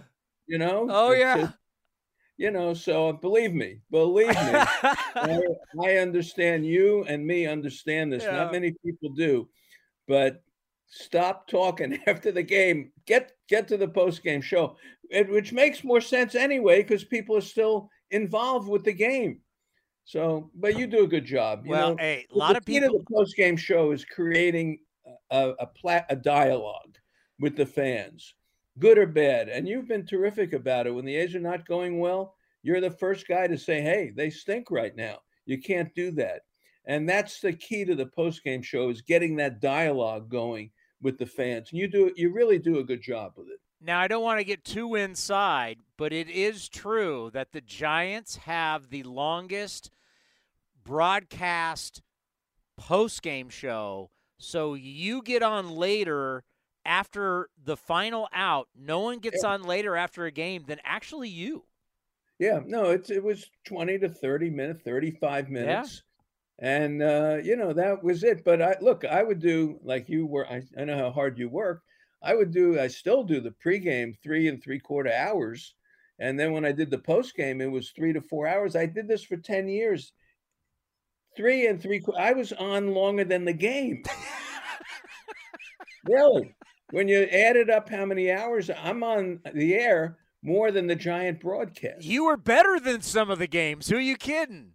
Well, it was I was uh, I was lucky because the fans responded because I can bring this kind of discussion to the to the airwaves, and it's not jock radio, sh- you know, sh- shocking radio, that kind of stuff, but it's talking about what baseball's all about and connecting the dots, and also knowing that yes, Rodon broke Tim Lincecum's record of the first four starts and strikeouts and also that Juan Marichal pitched a one hitter in 1960 in his first start. I'm at the right stage of my career to connect all those kind of dots. There is nobody better. He is the historian, the great Marty Lurie. There's a reason why he's in the Bay Area Hey. Radio Hall of Fame. When I did the A's, bro- you know, Chris, how many pre games I did for the Oh. A's from 1998 to 09? I mean, you it interviewed 90 everybody. Everybody. It was a 90 minute pregame every single day. Every single day. And Ken Korach would laugh that I would run from clubhouse to clubhouse and and then I'd go upstairs and we'd have to feed the tape and then I'd go on for 90 minutes. So my time with the A's was really amazing for me. I didn't know anything. And uh, it was it was fortunate that I could do that. A lot of good people helped me. I guarantee you could show up to Torii Hunter's house right now, knock on the door, he'd open it, and he'd hug you like you guys were brothers. Yeah, yeah. How do you know that? Torii and I really we had fun together. You know how many you know how many interviews I heard you and Torii Hunter do over the years? That's funny. Yeah, it was one of my best. Yeah, we had a good time together. Yeah, I've been listening, Marty. I've been listening. Yeah, very good. He uh, he introduced me to Denard Span, and when Span was with the Giants, uh, we connected e- with each other through through the Torii Hunter connection. Very good. Good, Chris. You got good knowledge. You are the best, my friend. Be well, and we'll see you soon. All right, let's see if it's a two nothing game tonight. Yeah, good luck. The great Marty Lurie. Well, we have a special for you. Steven Kwan is with us here from the Cleveland Guardians. And we always like to bring on people who are hometown products from Fremont. Uh, you've been setting the baseball world on fire really ever since the Pac 12, but now really in Major League Baseball. It is an honor to lead the show with you. And we always like bringing Bay Area kids back who have been doing so well. How are you? I'm good. I'm good. I appreciate you having me. Now, you used to actually show up here for field trips back in the day when you were a kid. Oh yeah, absolutely. Uh, get a free day off of school, go play some uh, or watch some baseball, eat some popcorn. It was always a good time. So, for you, you start out this season, you're not striking out, which is wonderful to see. We'll get into that. But how about that where we are in baseball, where all you got to do is make contact and people love you for it? Yeah, no, it's not bad. I'm not the guy who can hit home runs, so just making contact is all my game. So to be uh, rewarded for it is always pretty cool. And to start the season out the way you did, how was the national attention? Yeah, it was cool. It was a little overwhelming. Um, just trying to get my feet wet, just trying to be successful in baseball, and then all that kind of media attention coming. It was it was definitely overwhelming, but I had some good uh, some good teammates, some good mentors, just kind of helped me through it, and it's been working out so far. Yeah, a lot of us don't know what that's like when all of a sudden, because I actually did a report on you during the games. I do during our broadcast. I do these hits about everything going on in baseball, and obviously being local, we talk about, hey, this guy doesn't strike out. He makes that. So when the baseball world is starting to talk to you, yes, you could talk to people, but still, you got to handle it. Yeah, no. What did you do? Yeah. Um, and it's, it's nice online kind of seeing like people praising you, but I knew that's not like a sustainable thing. So I tried to, I deleted my Twitter, uh, just try to stay off of social media for that. Um, and just trying to like talk to the people back home, just stay grounded in that area because there's just so many like so many signals where it's like, oh, you're you're doing this, you're doing that, you're doing great, and it's like, okay, like that's cool, but I don't want to feed into that because that's not that's not gonna be me every day.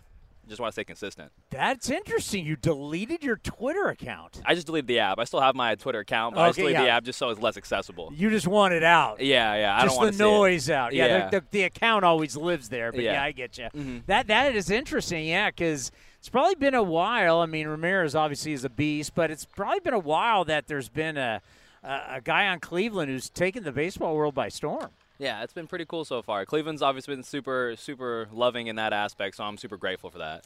Now we're so used to obviously the Indians, the change to the Guardians.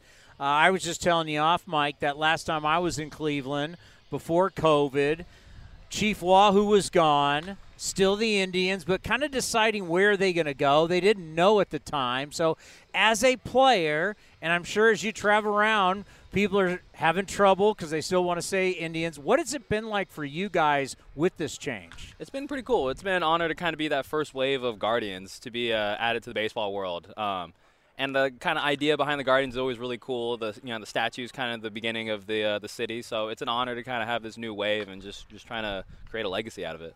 Now, obviously, this road trip hasn't been great for you guys. There's been struggles. There's been struggles offensively. Where are you guys right now heading into this series? Yeah, I think uh, I think we've taken some really good strides. I think we faced some really good pitching. I think it's always tough to give pitchers credit in some aspects as a hitter, but there've been a lot of pitchers that have been hitting their spots. Uh, we're chasing out of the zone a little bit, but I think we have a really good core. We have a really good idea of what we want to do with the play, and if we stick to our plan, I think we can do some damage. I know when you talk to pitchers, they hate guys who don't strike out, mm. right? I mm. mean, strike out. When you got these guys, everybody's looking at launch angle, trying to get the ball out of the ballpark. You can strike those guys out, and then at times you can walk them, not deal with them, put them on 1st mm. But a guy like you, they got to deal with you. Mm-hmm. And I know it, it, it goes back to like when Greg Maddux was talking about Tony Gwynn. Mm-hmm. Just how much do you pride yourself, the plate discipline, making contact, just not striking out, but making that good hard contact and not striking out? Yeah, no, I definitely pride myself on that. Um, I kind of had to change my game in that, you know, like 13 years old, everybody starts to grow, and I'm starting to stay the same. So I'm definitely seeing I'm not going to be a power guy growing up. So just kind of understanding what I do well, you know, working a count, putting the ball in play, uh, barreling the ball up in the gap, trying to leg it out for a second. Like that's always been my game, and I can't be somebody I'm not. I can't kind of buy into those launch angle and power numbers. So just sticking with my game and trying to perfect it in every way I can is, I think, how I got here. And it's really weird as someone who's covered this game a long time, the fact that there's like a whole new appreciation for your type of player, which a couple of years ago, everybody just wanted to talk about hitting the ball at the ballpark and how far you hit it, and when you're on the mound, how hard you throw it. How proud are you? You're kind of bringing back the kind of the old school way of baseball. Why? Because it works. Yeah, no, it's been affirming for sure. Uh, like when I was in the minors too, I kind of see it like they're the home runs are sexy, you know, the velo's sexy, and it's kind of like, well, I hope there's a spot for me in the big leagues. Um, and I think I'm really happy that I'm able to kind of show that there's still a spot for guys like me in baseball. Well, there's always going to be a question too, because knowing you started Oregon State, well, you know the question of going from the metal bat contact guy to the wood bat contact guy. You're proving, yeah, that still works. Yeah, just barrels play everywhere, you know, like on a metal bat or a wood bat. As long as you get the bat on the ball and barrel it up, it'll it'll be something good. So, what has big league life been like since you've come up? You've had time, you know, you're getting a little bit in the spotlight. Just how is how has the world changed for you? I don't think it's changed too much. I think I have another a new appreciation for like the small things. Like the food on these road trips have been unbelievable. we just came from New York and Yeah. everybody's talking about the spreads over there and somehow it like lived up to that glory. Like it's it's been pretty cool. The travel's been awesome. The guys have been amazing. It's been it's been real cool so far. Yeah, speaking of New York, it got, it got ugly at Yankee Stadium, obviously with you, and then it got ugly and right. Just take us through that. What was that experience like? Yeah, I think for me, I've had a kind of a dazed approach to all that because after I came off the wall, I was I was I was hurt pretty bad, so I wasn't able to hear kind of all the stuff they were saying to me. But luckily, I got great teammates like Myles and Merck, kind of Yeah. had my back, and they said something over to them. Um, but yeah, it is what it is. And the tempers flew high. It was a really close game, a really exciting game. So I understand that the Yankees fans, you know, they're they're really passionate how they feel. But yeah, one thing led to another, and it got a little crazy out there. Yeah, when, when Myles goes up on the, he's going up and he's going up on the wall. I mean, Yeah. and you can see the fans go, whoa. I Yeah. mean, that to me, yes, negative for the game doesn't look good. But I think inside your clubhouse, that doesn't that build something? Absolutely. And like I said, like I was dazed. I didn't know what they were saying. And Myles sticking up for me, like he didn't even know if I heard that. But the fact that he's trying to stick up for me and let those guys know that what he said isn't acceptable, I mean, that means a lot to me, and I appreciate that. That's my brother, and I'm, I'm grateful for him. And then how weird was it that the way the game ended and the Yankee players came out to go, whoa, whoa, whoa, this is getting out of control. Yeah. Um, I, you probably weren't. You weren't even out there at the time, right? I was. I stayed in you that. Were? Yeah, I stayed in the game for that. What was that like? Again, it was just wild. Like Merck, Merck's catching the beer bottles, getting caught Yeah. at him, and we're trying to like get him out of there. The Yankees fans are coming flooding out there, and it was like a little mouse in the palace. Like I looked up and I see these beer cans flying with a little beer trail behind it. I thought it was really cool, but uh, I'm glad it didn't escalate to anything else after that. No, yeah, that's something, and and that's always tough too because right after the right after the heat of it, you got to get in and get in front of the media, Mhm. and that's what you know. You wish there was that long cooling off period. Unfortunately, there's not. Yeah. Well, luckily I just went straight to the the training room because I was pretty banged up from that wall, so I got to dodge all that. Well, you got to get going. You got to do BP. Hey, thank you so much for the time, and you know that we're always rooting for the Bay Area guys to do well and uh, keep doing what you're doing. And we, we want to do this for a long time with you. I appreciate it. Thanks for having me. I really appreciate it, guys. Sandy Alomar Jr. is going to join us here, as the last time we were able to talk to him was down in Las Vegas right Oh, before wow. COVID. If you remember that. That was uh yes, just like a week before COVID, right? Yeah, like we were like all we had two games where the Aviators play there in Las Vegas, and we were talking to you, and we'll get to that in a second about your great career in Vegas. I know how it meant to you being in AAA with the Padres at the time. And then we all went back to spring training, and right after that, our worlds completely changed. That was insane. Uh, we we're going back to spring training, and uh, all of a sudden it's like, who knows what, what was going on in Las Vegas? How much COVID was there before we came back? But the news came in in our spring training. We had a meeting, and uh, all of a sudden there's no more baseball. We had to go home. Well, I think you were the last in person non A's guest that we had. Because after that, we went to spring training. It was a few A's, and boom, we were shut down. For almost in person, for almost two years, you were the last guy we had talked to. That's that's pretty crazy right there. But uh, I'm honored. Yeah, no, it's great. I'm honored. Because we're But- sitting here talking about, I mean, obviously your great career, but then Vegas, talking about how much Vegas meant to you back in the day when you were with the Padres and your family, obviously your family history with them, and and for you being back in Vegas was a big deal. Yeah, that was a turning point in my career in the minor leagues. Uh, I uh, started uh, becoming the player that everybody thought was going to be when I when I got when I signed as a free agent with uh, with the Padres. I was a 17, 18 year old kid and uh, struggled at the beginning, but then when I went to Double A uh, in uh, uh, Wichita, I started turning that corner, understanding you know the, the, the level of baseball we were playing at that, that level, and then in 88 and 89 when I went to Vegas, it was it was an amazing uh, amazing time there. Great great numbers, great uh, championship season in 88 and uh, 89 was my, my best year in the minor leagues. You know, the we're going to be honoring Ray Fosse throughout the year, and of course, we're going to unveil his patch out here in left center, and he's uh, out at Heritage Park. His plaque. I remember when we were there in Cleveland, I went with Ray to do the interview. He always talked so highly of you, loved you. He loved catching, loved the game.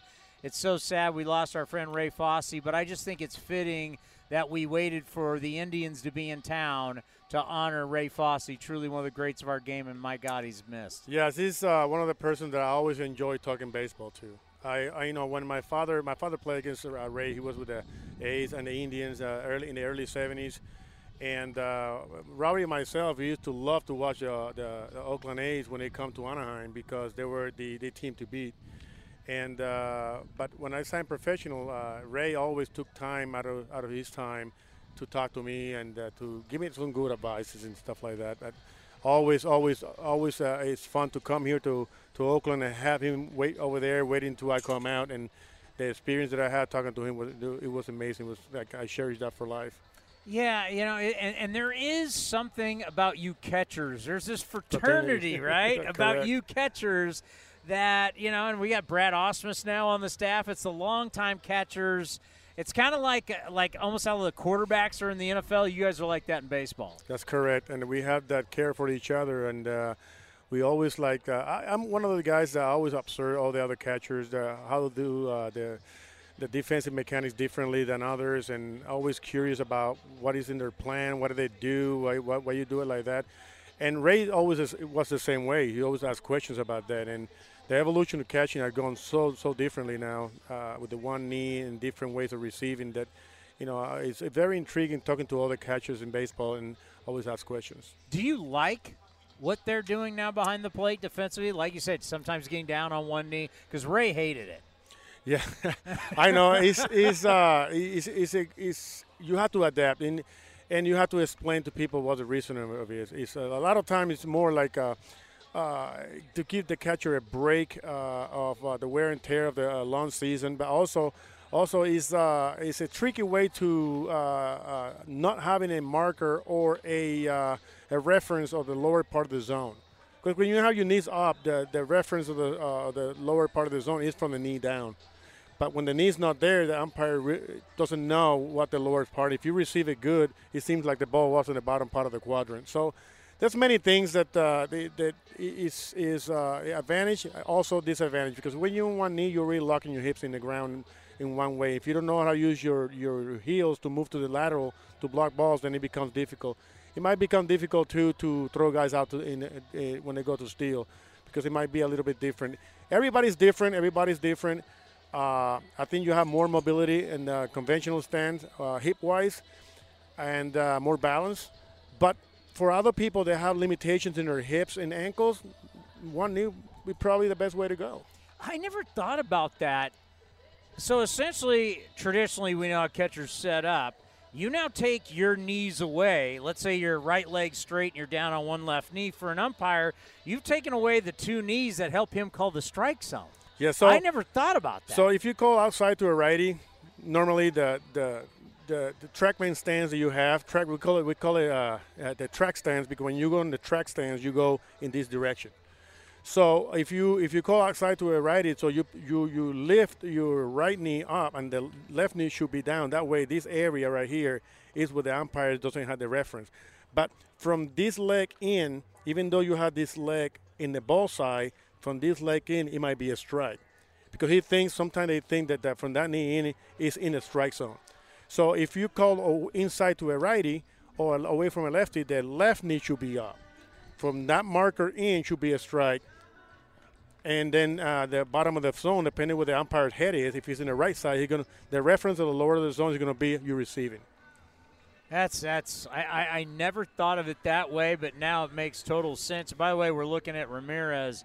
Uh, you've played with some of the great players in Indians history. You're one of the great players in Indians history, and you, some of the teams you were on were just so stacked. But talk about how special this guy is, because it just you know looking at the highlights, it's like every night watching quick quick pitch on MLB Network, he's doing something. Yeah, he's, he's a total package. He's a guy that he grinds. He loves to be uh, in the center of the of the action. Not saying he don't he, he doesn't like attention at all. He's not that kid that seek for attention, but he likes to be in the pressure situations. And, uh, and the best part is that he wants to stay in Cleveland. He wanted to be a part of uh, the Cleveland Guardians for the for the for the remaining of his career. That's the best part uh, I feel like he sacrificed a little bit contract wise, but if he, if he enjoys it there, you know, and, and love the, the, the fan base and his family is comfortable there, sometimes you have to sacrifice that.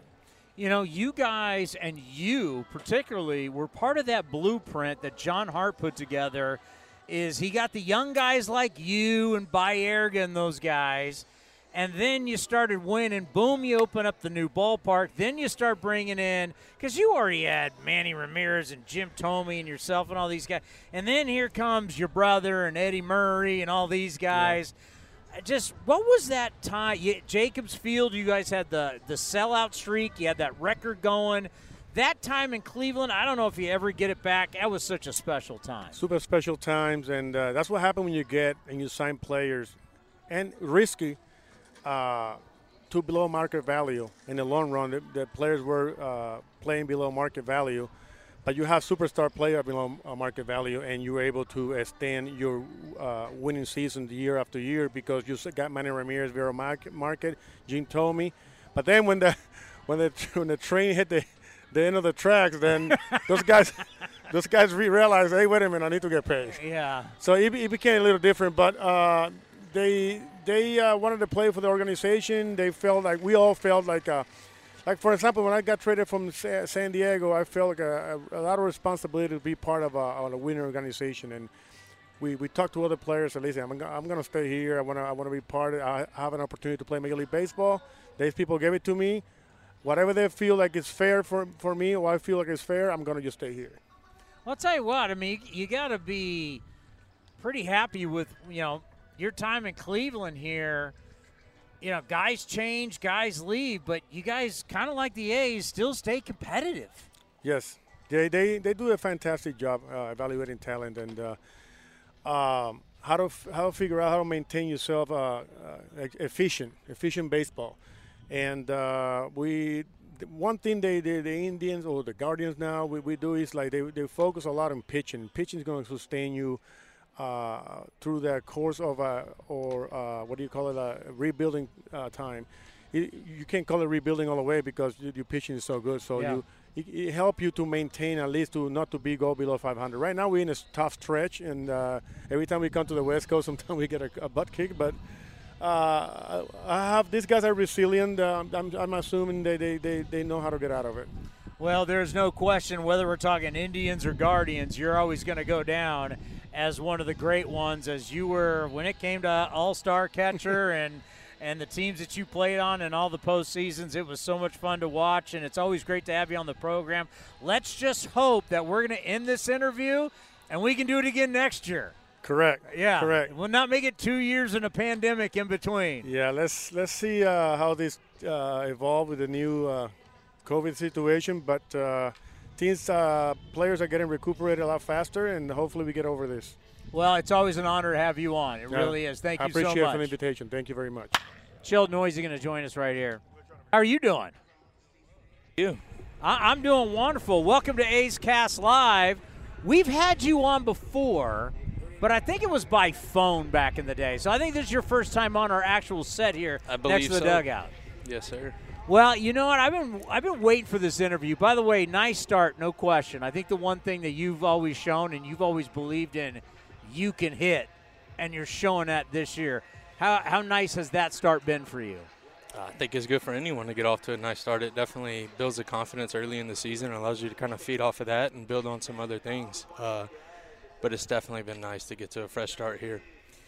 You know, I was told by somebody in the front office a while ago that the last time you were here and you got sit, sent down, you were miffed. You were really miffed. And I remember going, yeah, I. When you believe you've done everything you can do down there, of course you're going to be miffed, right? That's that's your, your career. You have every right. How much of this nice start makes you feel after what happened last time makes you think, yeah, you know what, I knew it. Yeah, I mean, I think I always knew that I could do it. Uh, just kind of waiting for the opportunity. Realize that back then I was a little younger, a little different, trying to do things maybe when I did get called up that I, I couldn't do as a baseball player, and understanding that a little bit more as I get older and the years go on. But uh, I think I just finding myself and being able to stay in that groove the whole year is going to be the biggest key. Getting off to that start definitely helps. So far with this group, you've had 36 different guys play. You've had a lot of young guys play. I know a lot of people always like to talk about how this is a run a young roster, and I always go, well, before the whole COVID thing happened, it wasn't a young roster. I mean, other than Kevin Smith and and Pache, everybody is 27 and older, with some guys in their 30s, even higher Right. 30s. Just a lot of different guys when you have 36 guys so far. What's that been like? I think it's been awesome. I mean, you get to see a bunch of guys get in there and get some first opportunities, some guys some some other opportunities, and everybody's taking advantage of it. Uh, the pitching staff, the offense, defense, everything. I mean, we're for the most part, I think we're playing good baseball, other than a couple spots here and there that have kind of led to a few losses. But all in all, I mean, we're competing with everybody that we have, like you said. Well, let's be honest. Even though the record says 10 and 9, and most people would say, well, it's just a game over 500. You know, in the post-game show, I've been saying, the hell with that. Are you kidding me? No one projected, no one believed, which I've always said it doesn't matter what guys like I think or what guys in the media think. The only thing that matters is you guys. I think if you look at the numbers, you look at the start of the season, that brutal road trip, and where you guys are right now, I think you got to say it's a hell of a start. Yeah, I mean, we're just a couple big hits and, you know, a couple plays defensively, you know, that we could easily have 13, 14 wins. And uh, we're putting ourselves in the positions offensively to get those runs, and our, our pitching staff's doing phenomenal keeping guys from scoring. So we just got to be able to execute a little bit better, and that's what we've been focused on. But moving forward, if we execute, I think we're going to surprise even more people. You know, I, I, know it's a situation with professional athletes. You guys have a ton of pride, and if some things happen that don't go your way right away, you try not to get in your head. And I talked to Mark Kotsay earlier today here on the Mark Kotsay Show. We're going to play that coming for you at 5 o'clock. We talked about you and a couple airs. You don't want to get too much in your head. Stuff happens, right? And he's not worried about it. Has he talked to you? Eric Martins talked to you. What, what, how are you guys going about yeah, it? I've had a couple of players and a couple of staff members reach out, just, you know, you got to relax and play the game. And I think part of it's getting in there and maybe trying to do a little too much defensively, you know, and speeding the game up when I don't have to speed the game up, and uh, just kind of getting comfortable again, playing every day, getting in there, and not rushing things. Um, and let's be honest, sometimes you get tough hops, you get tough plays. Yeah, a lot of it, you know, putting myself in some bad positions. I think that's part of it. Just getting some more reads, um, which we're getting there. I'm. It's frustrating, you know, because obviously I want to I want to go out there and play to the best of my ability, which I don't think I have defensively, but you can only get better. So glad we're getting it all out now, and hopefully the rest of the year is way smoother, which I anticipate it will be. One thing I love about your approach, and we've been talking about this as it it basically went like this. You look at what Sheldon's doing, and that's hit number eight to the right side, hit number nine, hit number 10, hit number 11. We've been tracking it because we have been so tired up here of watching everybody hit into the shift. And I I have no idea why anybody would shift you. I, I just they're not listening to this, we have to. But I'm like shifting against you is just dumb. Uh, I appreciate the approach, going the other way, how they pitch you, taking it, driving in runs, going the other way, beating the shift. How much do you pride yourself in that? Yeah, I mean, just being able to drive the ball the other way. You got a full field for a reason. You know, it plays just as even as it does the righties as it does the lefties. Nobody said you have to pull the ball or you have no. to hit the ball here. So, the object of the game is to get runs across the board. My job in the box is find a way on base, driving the baseball wherever it is, left, right, whatever. I'm just aiming for the middle, so I have the most room for error. Foul pole to foul pole, baby. I saw this the other day on MLB Network, and they put up this graphic of exit velocity for hitters and I'm going, some of these guys are hitting 230. So that's great when they hit it. They hit it really hard, but they're hitting 230. Batting average. Everyone wants to get rid of batting average, hate batting average. You hit for batting average. I know it means something to you. It means something to us. We're trying to say, hey, as we're seeing the game regress, guys like you, we just talked to Steven Kwan. I mean, there is a place for guys to put the ball in play. How much have you noticed, you know, how valuable it is to be a guy on that offense is more than just a strikeout, walk, home run guy. Well, I mean, those guys that are hitting home runs, solo home runs, very seldom do you see those win games. That, you know, we just had one with Pinder, but how often does that happen? I mean, you you gotta you gotta have guys on base when you hit the big fly, and so if you don't have the table setter, guys that, that are getting on base consistently, then it's gonna be harder to win games. And uh, I mean, my job as a hitter is to hit. I'm hitting wherever it is, whatever it may be. If it's single, double, if it goes over the fence, it goes over the fence. I just want to hit hit the ball hard, and whatever happens, happens. Well, you mentioned it. Yeah, you never see it. If you think of how long the A's have been in business, going back to Philadelphia, Kansas City here, well over a hundred years. We what you guys did in San Francisco has never happened in A's history. Right. Leadoff batter hits a home run, and that's it for the rest of the game. And we, we got that note. It's like even though it doesn't feel like history was just made, history was just made. That's pretty cool. It's unbelievable. You know, didn't notice it, didn't notice it or know of it till after the game, but sitting around thinking about it, it's like you know we were we were a part of that. That was kind of crazy if you think about it all in all. Yeah, especially with a team that had Rickey Henderson that hit the most career leadoff home runs, and it's never happened before. Let's get into your guys' pitching because it's definitely exceeded what a lot of people have thought. How have you felt about the starters, and then we'll get to the bullpen? The starters have been great. I mean, they're consistent. You know what you're getting out of them. They're keeping up a good pace. They're filling up the zone. And then guys coming out of the pen are doing the same thing. I mean, you know, one guy has a bad outing, the next guy's picking them up, and vice versa. I mean, I've been, I've been shocked. It's fun to watch these guys pitch, and it's fun to play behind them. And then the bullpen has been one of the better bullpens if you would have said at the start of the season, most people would have said, you know, what are you drinking, right? Uh, one of the best. They, where we are today, this bullpen's been one of the best bullpens in baseball. Yeah, so we're just playing baseball, man. You're just making the most of your opportunities, you know. There's probably a lot more people here than other organizations that have been doubted, and they're coming up here and they're proving themselves right now. Let's end on this because I know you got to get your work in. You just mentioned basically you got a bunch of hungry guys out here. In this clubhouse, you got a lot of guys who are getting an opportunity that maybe they wouldn't get in other organizations. Just talk about the hunger and the drive that you see in the clubhouse with your teammates. I mean, I think we're showing it on the field. I mean, like you said, we're probably a, a younger team, if you will, and I mean, we're coming out and we're competing. We're running the bases. We're diving for balls. We're laying out. We're trying to get bunts. We're hitting and running. You know, we're shutting people down on defense. We're getting the big double plays when we need to on Yeah. defense. We got a center fielder that covers everything from line to line. I mean, the guys are just playing, and we're playing hard, and it's going to be all year. Well, keep doing it. I know it's been nice to have a couple days off and now another homestand. Good luck, and we'll talk to you again soon. Thank you, guys. Thanks for having me. This has been a presentation of the Oakland Athletics.